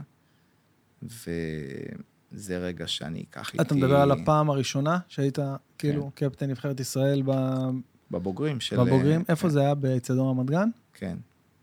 שיחקתי שם, יצא לי פעם אחת לשחק שם, זה באמת אה, אחת החוויות אה, המרגשות, אתה יודע, ב- למי. בכלל, מי שהגשים את זה בתור אה, הדבר האמיתי. אני, אני משחק היום בנבחרת אומני ישראל. אתה שמעת, דני רופ, שהגיע אותך כבר לבוא לשחק מה זה? שיגע, התקשר אליי 200 פעם? האמת ודן, שזה חוויה. אני חייב פה לנצל את הבמה, דני, אני מתנצל, אני אגיע, ואמרתי שאני מגיע לאימון. ופתאום היה משהו עם הילד. תקשיב, זאת חוויה, אני אומר לך. כן, לא, שיחקתי אה, נגד נבחרת האומנים. אה, בא שאתו לארץ. בא לארץ. הייתי גם אמור להיות בדבר כן. הזה, אבל הייתי התנ- בדיוק באתי אה, מברצלונה. כן? הייתי, שיחקתי בקמפנו, נסענו, התארגנו. אז יאללה, אני בא איתך פעם הבאה. התנצלתי בפני דני רופ אה, במשחק הזה. דני, עוד פעם, סליחה. אני אגיד לך משהו, תן לי להגיד לך משהו מכל הלב. אה, משחקים איתנו pro ex, אה, סליחה, אקס, כאילו של pro, מקצוענים ששיחקו אה, מעל גיל 40, זה כאילו מה שאפשר. כן. בגלל זה איך שעברת את גיל 40, דני רובה ישר יש לו רשימה. ביום, כן. אז אתה יודע, שיחקו איתנו אה, פיני בלילי, ודוד רביבו, ואורן ניסים, ו... ודדי בן דיין, ורפי כהן, ורונן חרזי. אתה יודע שהם באים נטו בשביל הכיף, ואתה יודע, וכל שנה, אם אין קורונה או מלחמה ברוסיה, אז יש אה, מונדיאל אומנים ברוסיה. שזה אחת החוויות הכי מטורפות שיש. נוסעים לשבוע לטורניר של קבוצות אומנים, גם כנגד כל מיני קבוצות אומנים בעולם, שגם בהם יש אה, אה, ex-pro, שיהיה, אתה יודע, שיהיה רמה. כן. ויש שחקנים, אתה יודע, יש שחקנים טובים, נניח בר צברי, הזמר, הוא שחקן, שחקן, שחקן כדורגל שגם היה אמור להיות שחקן, אבל אתה יודע, איפשהו בדרך שם, ויש רמה גבוהה, וזה פאן של החיים, חיים גם מגרלשווילי. אושרי, אושרי כהן. אושרי כהן גם, שחקן. שחק איתנו גם. בנזיני, אין לו מושג. כן, לא, אבל... סתם, בנזיני, אל תעלה, בצחוק. לא, אבל, אבל באופן כללי, באמת, אני אומר לך, זה, זה פאן של החיים, כי זו קבוצה של אנשים שבאה נטו למטרה של הכיף, שכולם היו מתים להיות כדורגלנים ולא יצא להם, אבל פתאום עכשיו אנחנו, אתה יודע, יוצא לנו עכשיו לשחק עם uh, מגרלשווילי ועם, uh, ועם טל בן חיים פתאום. תחשוב איזה כיף זה יהיה להגיד, וואלה, בואנה, שיחקתי עם טל בן חיים, אתה יודע. יוסי בניון יצא לנו לשחק, אתה יודע, זה כאילו... חוויה, מה זה כיפית? מה זה, שמשלבת גם את הכדורגל, ואתה רואה את, ה, את הטירוף של כולם על הכדורגל, לא משנה מה, ראיתי, בסופו של ראיתי, דבר אין. כן. זה. אז אם, אם יוצא לך, כאילו, זה, לקחת אבוא, חלק אני אבוא. בדבר הזה. ראיתי את אה, אקי אבני הסקורר שם כן, רץ, מנסה. אקי כן. מלך גם משחק, אתה יודע, זה גיל 52, 3, לא יודע, בן כמה. עדיין הוא דוגמן, זה לא תקשיב, משנה זה בן לא, כמה הוא. לא נורמלי, בכלל. אה, גם אתה לא, לא חסר לך, ראיתי אותך ככה באינסטגרם על איזה קייק, אה, לא על קייק, על אה, חסקה. חסקה. מה זה? פעם ראשונה, איזה חסקה. תמונה, תקשיב. איזה תמונה.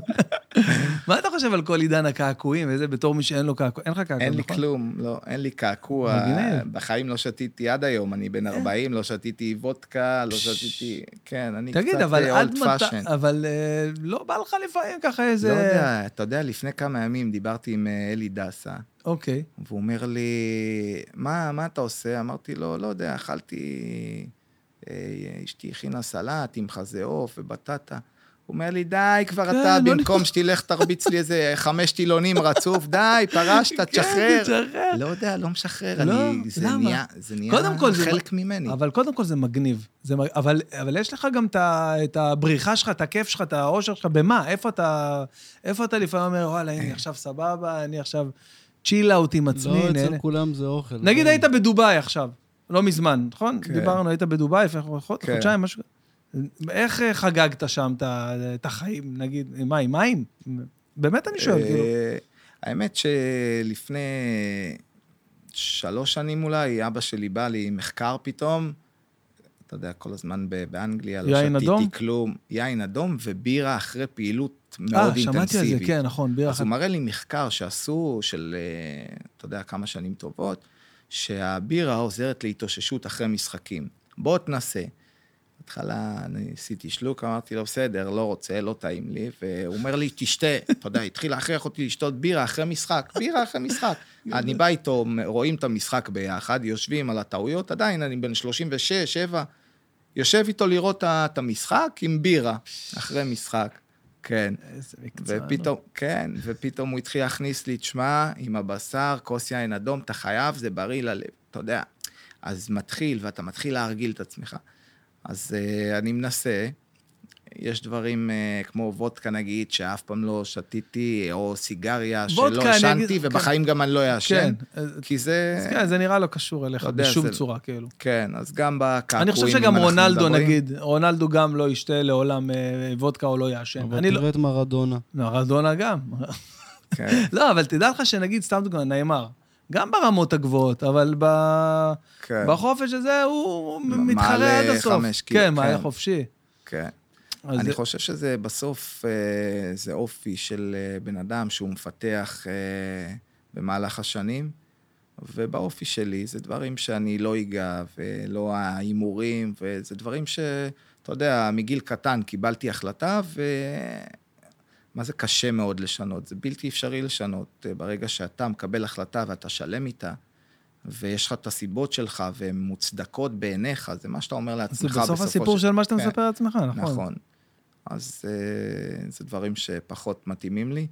האמת שחשבתי לעשות אה, קעקוע לאחרונה של אימא שלי, וואו, כן, איזה משהו ש... אבל כן, אז... אני חושב שיש דרכים אה, כן, אחרות. אה, אז, אז אימא שלי, יש לי, יש לי קעקוע של אימא שלי על, על הלב, הלב, שלי, אה, נכון? קעקוע שזה חצי של ברור. אימא שלי וחצי של אבא שלי, קעקוע שיהיה בריא, שייבדל לחיים ארוכים. אמן. כן, אמן, אז uh, אני לא צריך לעשות את זה כלפי חוץ, יש לי את זה בפנים, אתה מבין? אז מבחינתי זה דברים הרבה יותר חזקים. איך אתה עם אה, אמונה בורא עולם וכו'? Uh, האמת שלאורך השנים האמנתי, וקצת, uh, כשזה קרה עם אמא שלי, אז קצת באיזשהו מקום זה, זה פגע לי באיזשהו אופן. דווקא לקחת, לקחת כן, את זה, יש כאילו, כאלה שלוקחים את זה לכיוון ההפוך, נכון? מתחזקים כאילו מזה מאוד, או משהו. נכון. אז איפה, אז מה כן חיזק אותך שזה אני קרה? לא? אני, אני באמת, אני לא יודע, אני באיזושהי אי-ודאות שאני לא יודע במה אני מאמין כרגע וואו, אפילו. מה אתה אומר? אני כן, אני במצב ב... מאוד מאוד אה, מבולבל בקטע הזה. וואו. אה, זה ערער לי את כל מה שחשבתי והאמנתי בו עד עכשיו. ו... איפה מצאת אבל את העוגן, מיכל? אה, מיכל, אבא שלי, הילדים שלי, פתאום, אתה יודע, שהילד בא ומחבק אותך, והמשפחה שלי תמיד הייתה העוגן שלי. יש כאלה שמצאו את זה בחוץ, אצל חברים ובילויים ושתיות. כן. ושתיות, אני גם, גם- לא גם ממציא אתה פה. מילים. התחלתי את המשפיע. ושתייה, ו... אתה יודע, ו... ואני תמיד מצאתי, העוגן שלי תמיד זה היה המשפחה שלי. אז... אה, כן, אתה תמיד אה, נת- הצטיירת ככה כבן אדם שתמיד עם הרגליים על הקרקע, אה, אפס טעויות, לא יכול להיות לו איזה עכשיו, אה, לא יודע, איזה פרשייה יוצאת דופן, הוא פשוט אה, אה, עושה את הדבר הנכון כל הזמן, כמו מכונה. משתדל. אבל אה, אה, יש, זה, סבבה לך עם זה שאתה כאילו אה, מצטייר כמכונה?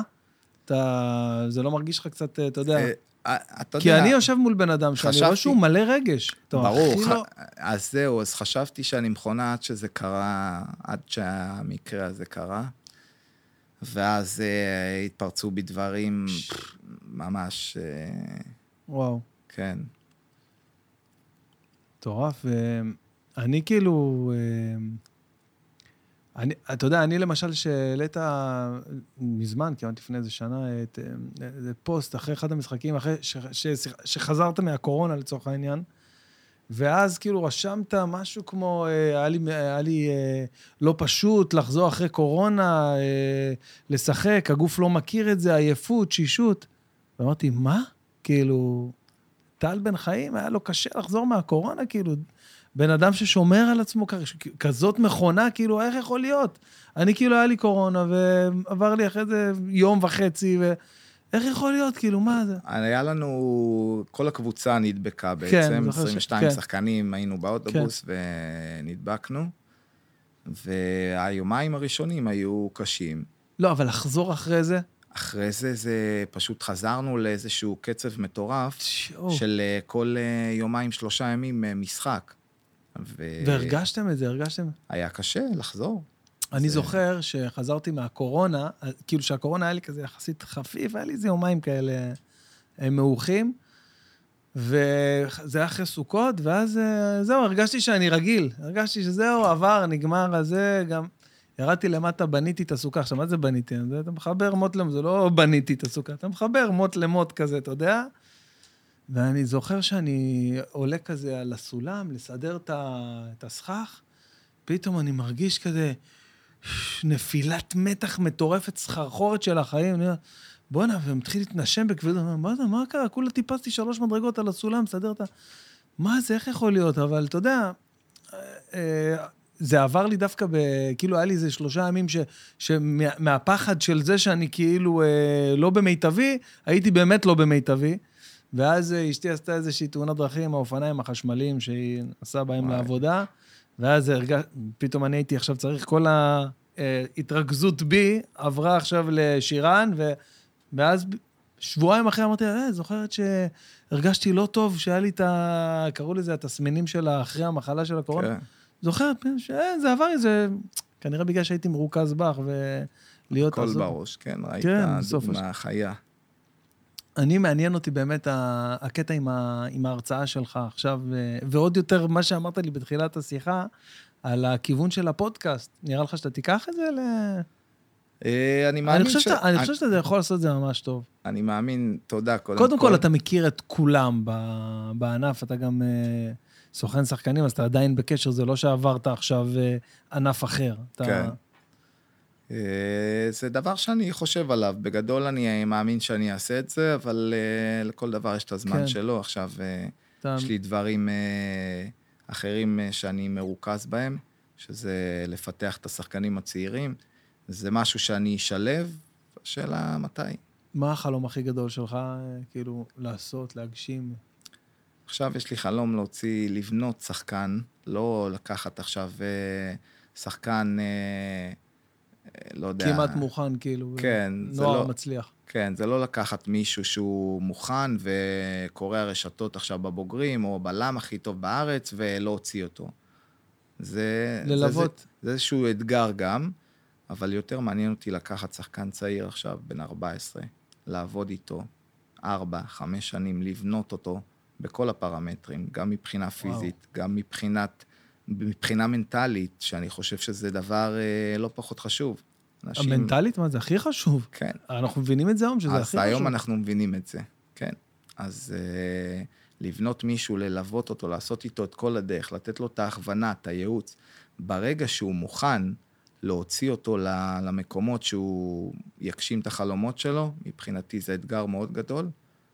זה יקרה, השאלה מי נש... השחקן. זה נשמע לי אבל כמו התחלה של uh, למסיע כזה, למסיע כזה, אתה יודע, כמו, כמו בית ספר, uh, זה נראה לך, זה, זה משהו שיש לך ב vision, ב vision לבנות איזשהו בית, בית ספר ל... למצוינים? כאילו- חשבתי. כבר, יש לי תוכניות, וישבתי על הכל, לבנות איזושהי אקדמיה. אקדמיה? אבל... אה, אם זה... אתה מחפש משקיעים. אתה, אתה בפנים? בפנים, עכשיו אני חותם. עכשיו, okay. כן? אני נשבע לך, אני לא צוחק, אני רציני. עם הרצינות של הסטנדאפיסט או של לא, השחקן? לא, עם הרצינות, עם הרצינות של ה... שלא הייתה בשחקן שלא הייתה בשחקן, שהתגלתה בסטנדאפ. שהתגלתה בסטנדאפ, כן, לגמרי. אז זה אנשים שאני... זה היה לי חלום ש... אה, שראיתי כאילו אה, את, את הבעיה שלנו, כאילו, כשחקן הישראלי בתחרויות הבינלאומיות. אתה יודע, שחקני הנבחרת, שאתה אומר, למה זה לא ככה, ולמה הוא ככה, ולמה אין לנו מנטליות, ולמה אנחנו... אומר, בואנה, זה מתחיל בגיל עשר. אתה לא יכול עכשיו לבוא ולהגיד לה... מתחיל בגיל עשר, בחינוך, ב, בהכוונה מנטלית, מעבר ל, ל, לכדורגל שיש יותר או פחות ב, בארץ. אז זה משהו שבאמת היה לי בראש ל- לבוא ו... כאילו, יש כמה אקדמיות בארץ שמתפתחות היום, אה, מכבי פתח תקווה, יש להם... אה, מכבי פתח תקווה עושים עבודה נפלאה. אה, יצא לי לבקר ולראות, יש לי שם אה, שישה, שבעה שחקנים במכבי פתח תקווה, וואלה. בגילאים שונים, ואתה רואה פתאום מכבי פתח תקווה, מוציאים לך בלחיצת כפתור בטלפון נתונים על כל שחקן, מדהים. כמה הוא שוקל, מה הוא אכל, כמה אחוז שומן יש לו, מדהים. מהירות, 5, 10, 20, 30 בספרינט, אה, ניטורים לגובה, ניטורים לרוחב, אה, מה השחקן צריך לעבוד, מה היתרונות שלו, מה מדהים. החסרונות שלו. מדהים. מכבי הם פתח באמת תקווה לקחו את זה בשנים האחרונות. עושים ל- עבודה נהדרת. אה, אשדוד, האקדמיה באשדוד, אתה הולך לאשדוד, אתה... וואי, גם אשדוד... אה, ג'קי בן זקן, כן. בנה שם אקדמיה, שמע, עם חדר בסוף- כושר, עם חדרי שינה, עם אה, אמבטיות קרח, עם בריכה ליד, עם... אתה אומר, אה, זה לא אשדוד, זה אירופה. כאילו, אם וואו. אתה מביא שחקנים, אם אתה עושה scouting כמו שצריך ומביא את הכישרונות, אתה יכול לפתח, ולראיה, ג'קי בן זקן מכר הרבה מאוד שחקנים בשנים האחרונות. זה הכל אה, פונקציה של כסף בסופו של דבר, כמה אתה משקיע בדבר הזה, ומביא את המוחות הנכונים לנהל את ה... כן. אז ומה עם, במכבי אה, פתח תקווה זה אופיר לוזון שעושה עבודה, כן. באמת, עבודת אה, נמלים במחלקת הנוער, עכשיו עלה לבוגרים, אז מעניין מי יהיה במחלקת הנוער, אבל אה, מקווה מאוד שהם ימשיכו בתהליך, כי זה טוב לכדורגל הישראלי בדיוק, בסופו של בדיוק, דבר. בסופו של דבר. מנור סולומון יצא מ... וליאל עבדה, אליאל, כן. וואו. פש. ויש עוד אה, מספר שחקנים צעירים מבטיחים מאוד במכבי פתח תקווה. תגיד לי, מה עם אימון? אימון זה משהו ש... אתה פוזל לכיוון הזה? זה משהו ש... אה, החלטתי, היה, היו לי התלבטויות, אה, שהייתי מאמן ההגנה של נבחרת ישראל עם ווילי רוטשטיינר. זה משהו שרציתי לעשות, שהתלבטתי מאוד, והחלטתי ללכת לכיוון אה, של הסוכנות, ואני מאוד שלם עם הכיוון הזה. למה? כי אולי אין שם את הצד הזה שיש בקהל, שלא נותן לך את הקרדיט, או יכול אה, לבוא ולשרוק לך בוז אחרי שלושה משחקים לא טובים? אף אחד עוד לא אמר לו שהוא לא מתאים לזה. נכון, מישהו צריך להגיד לך, שמע, אתה לא מתאים לאימון. אה? אין בעיה, חכה, תראה. נהיה המאמן הכי טוב בארץ. מה, אבל זה לא משהו ש... תראה, בתור... אה, יש איזשהו מסלול של יש לו את היציאות, אתה... ברור, מה זה, מה אתה הוא חושב? משתלב איתך בסטנדאפ גם? לא, לא, האמת- חזק. טוב, לא חשבנו על זה. האמת שבאמת הוא על טוב. אמיתי, הוא באמת הוא כן. ברור, מה זה, תום זה אח.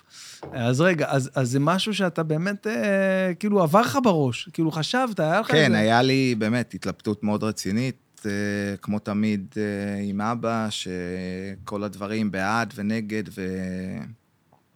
והיה לי התלבטות אם להיות אולי אה, מנהל מקצועי, שזה משהו שחוויתי עם מספר אה, מנהלים מקצועיים במהלך הקריירה.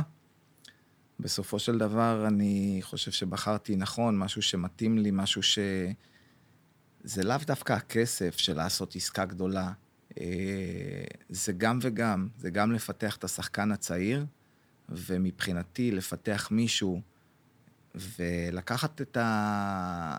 את הראובן עובד, אוקיי, שדיברנו עד כמה כישרון היה לראובן, נכון. ולתת לו את ההכוונה ואת נכון. הייעוץ הנכון וואו, בגיל איזה מתאים. פספוס, נכון, ממש. אז מבחינתי זה אתגר שיגרום לי סיפוק, קודם כל, מעבר לכסף, שאחרי זה זה כמובן שהכל בא עם כסף ותהילה, נכון. אבל זה- בסופו של דבר, האתגר האמיתי והסיפוק האמיתי יהיה לגדל שחקן אה, תחתיי, שאני מלווה אותו ומפתח אותו, ומעביר אותו ביחד, יד ביד, את השלבים הנכונים. מבחינתי זה יהיה סיפוק אה, גדול מאוד. יש לי שאלה לפני שאני צריך ללכת. רגע, אבל שנייה, אני, אני, תן לי את הפרומו, אני אתן לך את הפרומו. אנחנו אה, הגענו בבקשה. לקטע לא, הכי שאלה חשוב. קטנה, קטנה. אה, אוקיי. לא, כי יש לנו הוא חלק עושה בפוד- שאלה לסיום, די. החלק בפודקאסט, זה, החלק הכי חשוב, זה השאלה של תום. אה, טוב. יאללה, תום. שוט. אה, אתה חושב שאבא שלך, אז בזמנו, כשאמר לך שלא, שהוא ידע מה הוא עושה, או שזה יצא לו בטעות והוא זרם אחר כך? אה,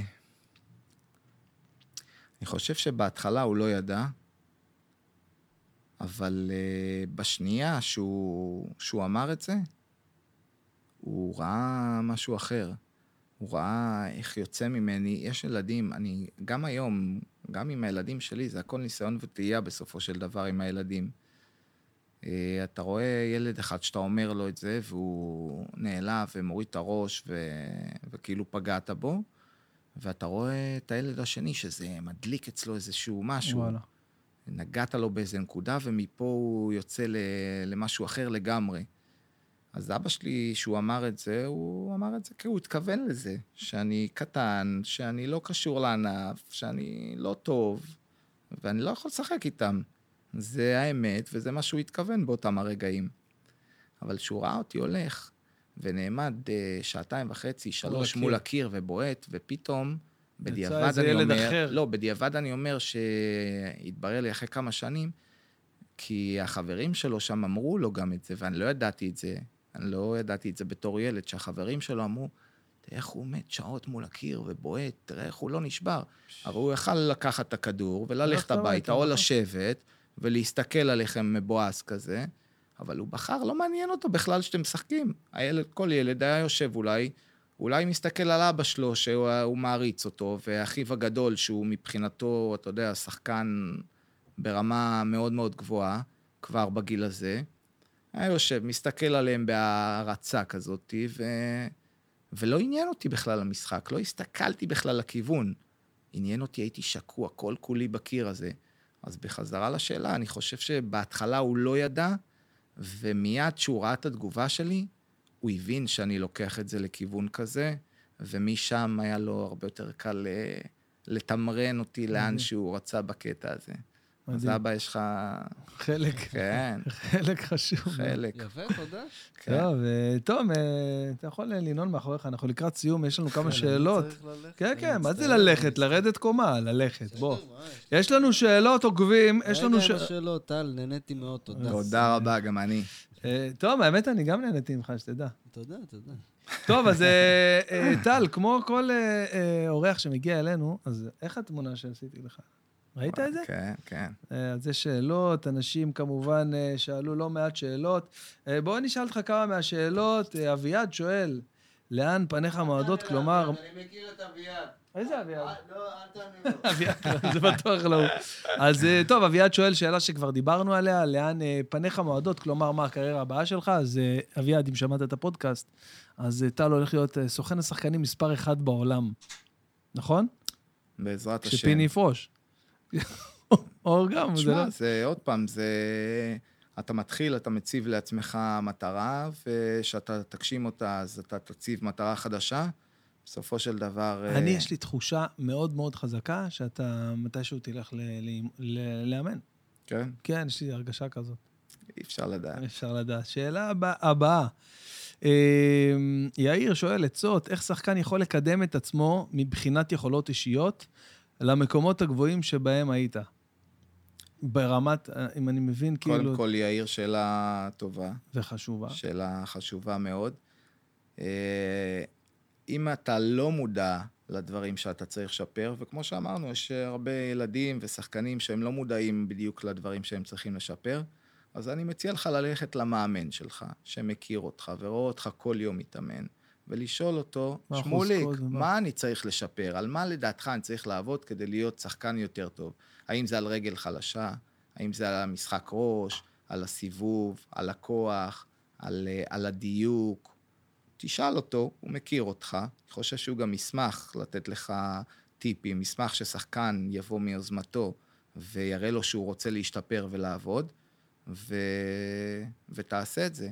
לפני אימונים, אחרי אימונים, ביום חופש, בבוקר, לפני הבית ספר, אחרי הבית ספר, תמיד אפשר למצוא את הזמן. נכון. אחלה, מע- מעניין מאוד, אה, יאיר, שאלה מצוינת.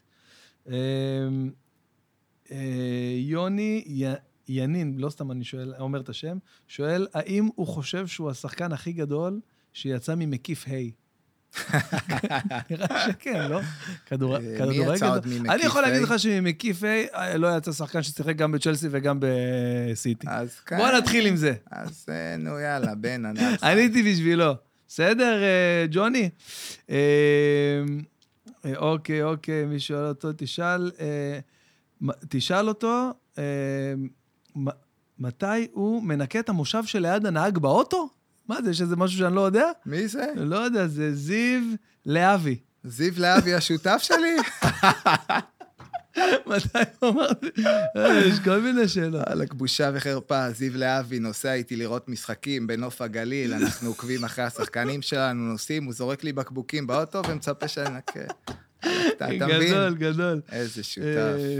טוב, אז מישהו פה שואל, איך הוא מרגיש להיות הכפיל של החבר הכי טוב שלי, אבל הוא מתייג פה את זה, אז אני לא יודע אם אנחנו יכולים לראות מי זה או משהו, אבל אה, רובי, אה, יונתן, אני אבדוק את זה, ואז אני אישית אענה לך אחרי זה, אם הוא באמת, באינסטגרם, אם הוא באמת נראה כמו, ה, כמו החבר הכי טוב שלך, אז אה, זה אה, מקבץ מהשאלות ששאלו.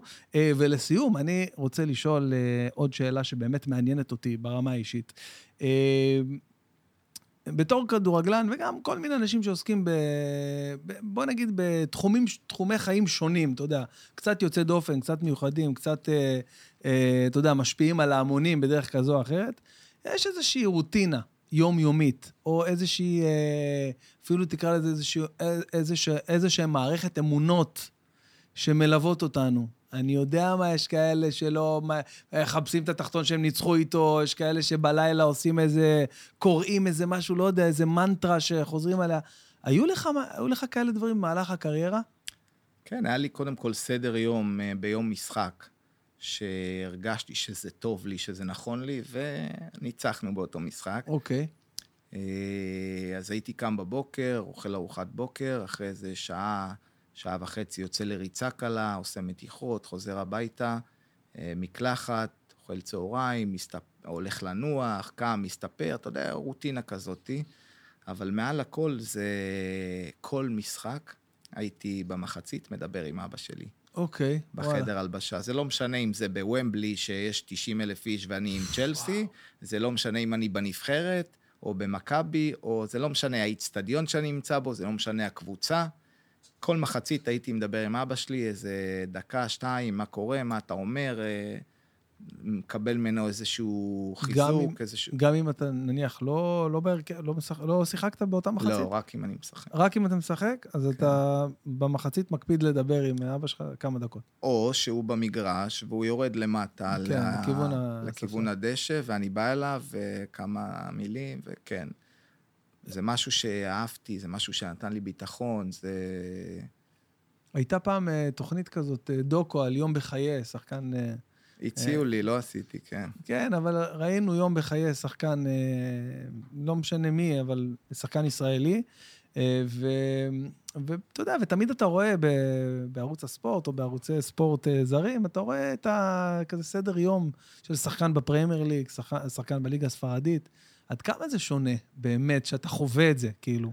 שונה מאוד, זה עולם מאוד, אחר. נכון. רק, מי- רק מי ששם, אה, אולי אה, ברקוביץ', או גם, אה, או בניון, אבל ברקוביץ' שיחק בתקופה גם אחרת.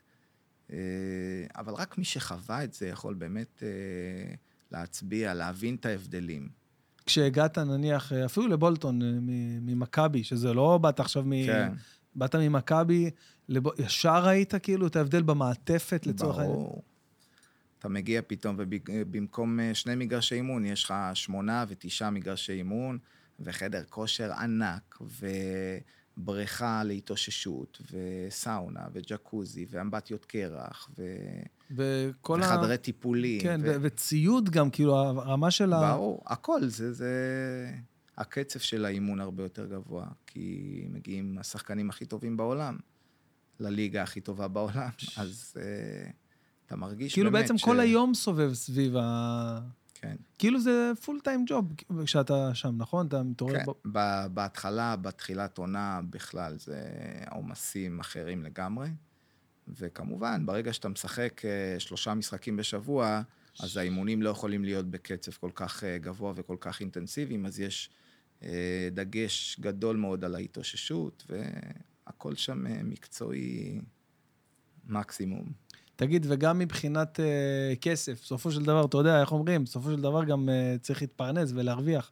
Uh, אתה היית דווקא מאלה, כאילו זה גם די ברור כזה, שידעת גם, אתה לא איזה בן אדם שאתה יודע, יוצא, מבלה, קונה, מבזבז, מהמר, לא יודע, ידעת לעשות, אני מניח גם בעזרת אבא שלך, כל מיני השקעות ודברים uh, uh, חשוב, כאילו, אתה יודע, לטווח הרחוק עם הכסף, ו...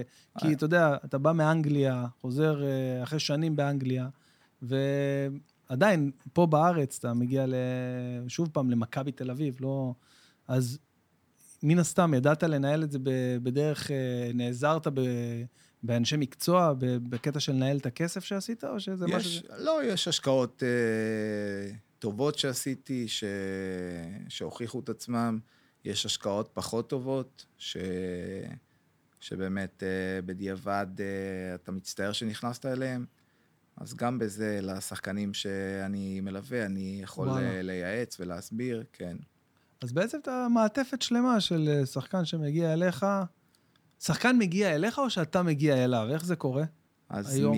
מעל 450 פניות שקיבלתי, לקחתי שני שחקנים. וואו. שהגיעו אליי. השאר זה אני והשותף ש... שמלכלך את מלכלך עליי באוטו, אתה מבין?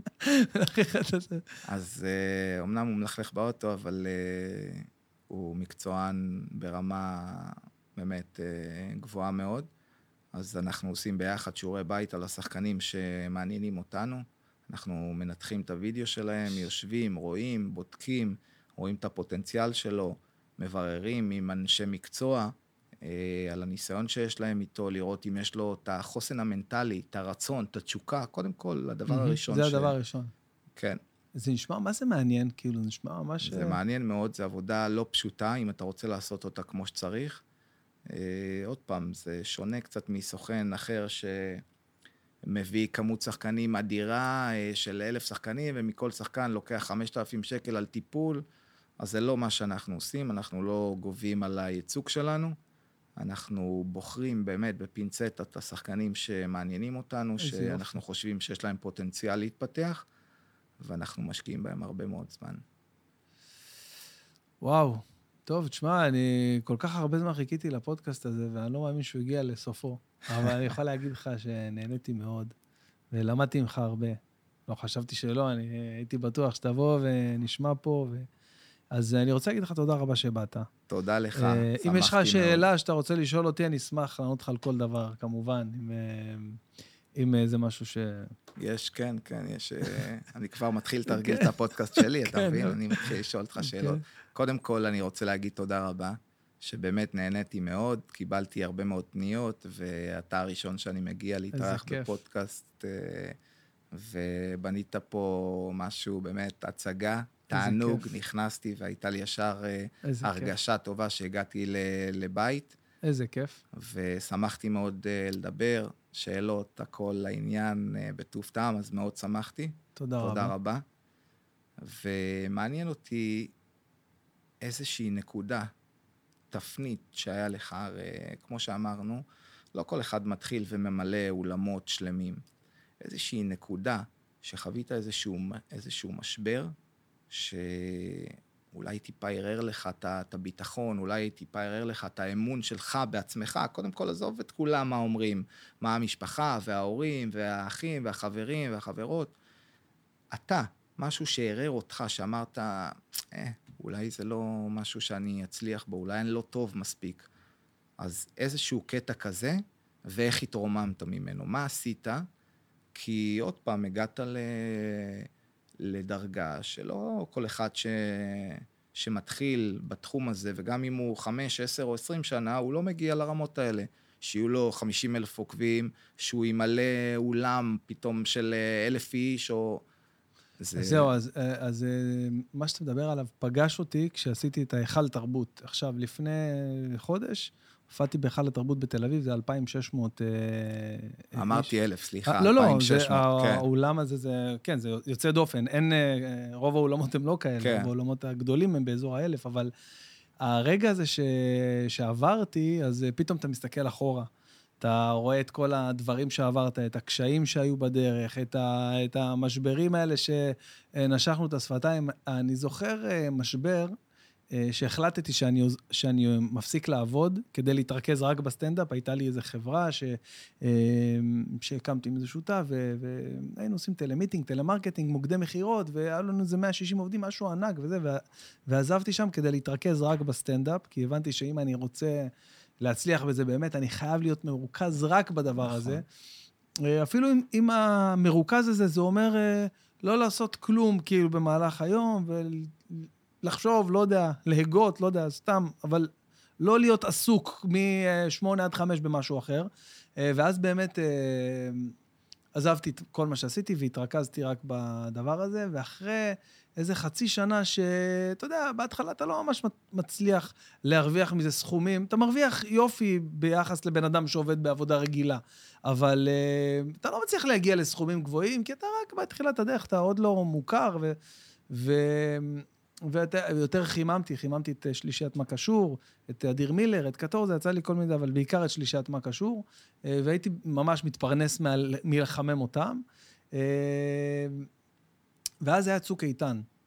היה איזה חודשיים או שלושה של מלחמה, שזה היה כאילו אפס הכנסה, ואני כאילו לא nobody, לא מוכר, לא איזה משהו, ומשם אמרתי, טוב, עשיתי טעות. אני חסכתי כסף, רצינו לקנות דירה, והתחלנו לאכול את הכסף הזה, וגיליתי שכסף מתבזבז מאוד מאוד מהר, שאין הכנסה קבועה. כן. ו... ואז היה לי באמת איזשהו רגע של משבר, שאמרתי, כנראה עשיתי טעות. אני כנראה לא, לא באמת מספיק אה, טוב, או עוד לא ברמה של זה, ש, שאני אוכל לעשות את הדבר הזה. ואז אמרתי, בואנה, אני צריך לעשות אה, אה, משהו ש, אה, אה, ש, שיראה החוצה. יש עכשיו פייסבוק, זה, אני מדבר איתך לפני איזה שמונה או, או, או, או קצת יותר, או עשר שנים פחות או יותר, יש אה, פייסבוק, ואני אוציא החוצה לפייסבוק, חתיכה ממה שאני יודע, עוד לא, זה לא היה, אתה יודע, נפוץ, כמו ששחר חסון עכשיו מוציא כל חמישי, מוציא קטע, כן. זה לא היה כל כך נפוץ. ואז אמרנו, בוא ניקח, הייתי עם מני מלכה, אמרתי, אמרנו, בוא ניקח אולם, נמלא אותו באנשים סתם, נביא מוזמנים, לא משנה, נראה כאילו שבאו אנשים, ו, ונעשה איזה, נצלם את ההופעה, זה לא היה כאילו, זה לא היה, לא היה קיים הדבר הזה. והנה, ויראו שאנחנו, זה, ניקח חתיכה, נגזור חתיכה מזה, שחמש דקות. נעלה את זה, וזה בדיוק מה שעשינו. היינו חמישה אנשים, חמישה סטנדאפיסטים, אני, מני מלכה, רוני ששון, יוחאי ספונדר ו... וצברי, רועי צברי. ועשינו את היהלום, את התיאטרון יהלום, 600 איש. כל אחד אמר, אתה מתאבד, לא משנה מה, כל אחד צריך להביא 100 אנשים. זה 500 איש, האולם ייראה מלא במצלמה, וזה באמת מה שעשינו. מילאנו את האולם יותר אפילו, הבאנו את כל האולם, היה מלא. וצילמנו את הדבר הזה. ואני ישר התרכזתי באיך אני מוציא את ה... מתוך כל אחד עשה איזה 20 דקות, איך אני מוציא 3-4 דקות הכי טובות מהדבר הזה. ווואלה, באמת, הוצאתי קטע שהעלינו אותו, תראה איזה חוסר מודעות, לא ידענו כלום, העליתי אותו לבד, אני ערכתי לבד, אני זה, ביום שישי בשתיים בצהריים, השעה הכי גרועה שיכולה להיות בלהעלות קטע. הכי גרועה מבחינת הטראפיק ומה שיש שם. טוב שאתה אומר לי, אין לי מושג. אתה לא מבין, זה כאילו היום בדיעבד, בהסתכלות, לצורך העניין. העלינו אותו ביום שישי וזה. עכשיו, אני שומר שבת, אני מעלה את הקטע באיזה שתיים, שלוש, לא יודע, שעה כזאת גרועה. באיזה שבע, כבר לא מסתכל. לא מסתכל, לא פותח, לא זה. אתה מוצאי פותח שבת. קרס לי, הפ... מה זה קרס? זה לא, להפך, לא קרס. הייתי אז, אני חושב, עם איזה 5,000 עוקבים שהיו לי בזה, קפצתי לאיזה 20 אלף, שזה היה מלא, מלא, מלא, מלא עוקבים בפייסבוק, בדף העסקי, כאילו, הפייסבוק. מלא הודעות, היה לי איזה 100 הודעות ב... באינבוקס. בזה. כן, כן. מלא אנשים, איך אני מזמין הופעה, איפה אני... ממש, ברמה הזאת. ושם הבנתי שאוקיי, בואנה... חזרת למסלול? שכאילו, כן, קודם כל זה נתן לי הרבה הרבה הרבה רוח גבית וכאילו, וביטחון להבין ש... נתן לך ביטחון בעצמך, על הזמן, טוב, ושמה שעשית... ישר, זה... היום גם סתם, אם אני מעלה סתם איזה קטע, אפילו לא סטנדאפ, קטע סתם, קומי, מצחיק, והוא תופס, ישר אני אומר, בואנה, זה, זה נותן לך ביטחון, אפילו שאתה יודע שאתה... ואז משם באמת אמרתי, משם ראו את הקטע הזה בצחוק מעבודה, ואז הם פנו אליי, ואז עשיתי שם כמה תוכניות במלחמת המינים עם שלום אסיאג וזה, אז זה כאילו גם נתן לי עוד תוכניות טלוויזיה, וזה כאילו ממש התניע את העגלה, ממש. אז הדבר הזה כאילו ממשבר של הצוק איתן הזה, שהייתי גמור ואמרתי, בואנה, עשיתי טעות. אני, יש לי, היו לי אז שתי בנות, איך בכלל חשבתי לעצמי לעשות דבר כזה, אני חייב לחזור לעבודה וזה. לבוא ולצלם, לה- להוציא את הדבר הזה לפועל, ו- ובעצם אה, להפוך את זה ל... כאילו, לארבע רמות ממה שהייתי בכלל, זה, לא הייתי בכלל כאילו nobody אז. אז זה, זה לדעתי הדוגמה הכי, הכי טובה. גם דיברתי על זה, שמישהו שאל אותי לפני הספיישל, המופע העשור שעשיתי בהיכל תרבות. אה, זו בדיוק הנקודה שככה, לא בהרחבה, אבל אה, סיפרתי לו את הסיפור. אז קודם כל, אתה רואה, לכל אחד בכל תחום, יש את הנקודה הזאת ש... של איזשהו משבר שיכולה להכריע לכאן או לכאן, ויש כאלה שמוותרים, ויכול להיות שאם היית מוותר לעצמך באותה נקודה, וחושב שאתה לא טוב, ושזה לא משהו שיכניס לך כסף, ולא משהו שאתה יכול לפרנס ממנו את המשפחה שלך, והיית חוזר לכיוון אה, אחר, אז קודם כל יכול להיות שלא היינו מדברים נכון, ונפגשים. לגמרי. דבר שני, יכול להיות שלא היה לך פתאום 50 אלף עוקבים, נכון. והיית ממלא אולם של 2,600 איש. נכון. אז נכון, נכון, הנקודות בסוף. האלה, בסוף, אה, שאתה לוקח אותן לכיוונים החיוביים, מה אני יכול להוציא מהסיטואציה הזאת, כמו שהיה בצוק איתן ואין הכנסה, מה אני יכול לעשות? והעלית איזשהו רעיון, ולמלות אולם, ולהביא ולצלם, ובמהלך אחד, החיים שלך השתנו. אה, וזה דיברנו ו- על זה גם מקודם, ששאלתי אותך, האם ראית את עצמך? האם בדמיון שלך, ב vision, ראית את עצמך, השחקן הזה בטלוויזיה, הבלם, הוא שחקן לגיטימי ב- בליגת העל, וראית את זה. ואני בכדורגל לא ראיתי את עצמי ככה, אבל בסטנדאפ ראיתי את עצמי מוציא קטע, ו- שאוהבים ורואים ובאים עכשיו אחרי זה להופעות, וראיתי את עצמי גם אחרי זה הסטנדאפיסט הכי טוב במדינה, ראיתי את עצמי כן. אז. בלי אפילו להיות אותו אחד, אבל כן, דמיינתי, ואני נכון. עד היום מדמיין את זה כל הזמן. אז אה, האמונה העצמית ומה שאתה מספר לעצמך, הסיפור שאתה מספר. לעצמך, הוא מאוד מאוד חשוב, ואני חושב שעם המסר הזה וה- באמת... זה אה, אקורד הסיום המושלם לפודקאסט, אפשר לסגור פה. אז אני רוצה להגיד לך תודה ענקית, אחי, תודה שבאת, רבה. באמת, זה היה לי ממש פריבילגיה אדירה. תודה רבה. לי ולכל מערך הפודקאסט שלי בכלל. אה, ואני מאחל לך את כל הטוב שבעולם, הצלחה בכל מה שאתה עושה, שתמשיך לעשות ולהצליח, אחי. באמת, זה, זה כיף ומעניין, אחי, לראות בן אדם שעבר כזאת דרך ויוצא עכשיו לקריירה חדשה, אז בהצלחה תודה רבה. מאחל לך גם המשך הצלחה מכל הלב, ואני בטוח שתצליח ותמלא אולמות ואני, גם. ואני מזמין אותך. עד שתבנה את אה, מערך הפודקאסט שלך, אתה מוזמן להקליט פה מתי שאתה רוצה. באמת, רבה. באהבה גדולה. תודה רבה. טל בן חיים, היה לי לעונג. תודה רבה. בשורות טובות. תודה. מה? טוב?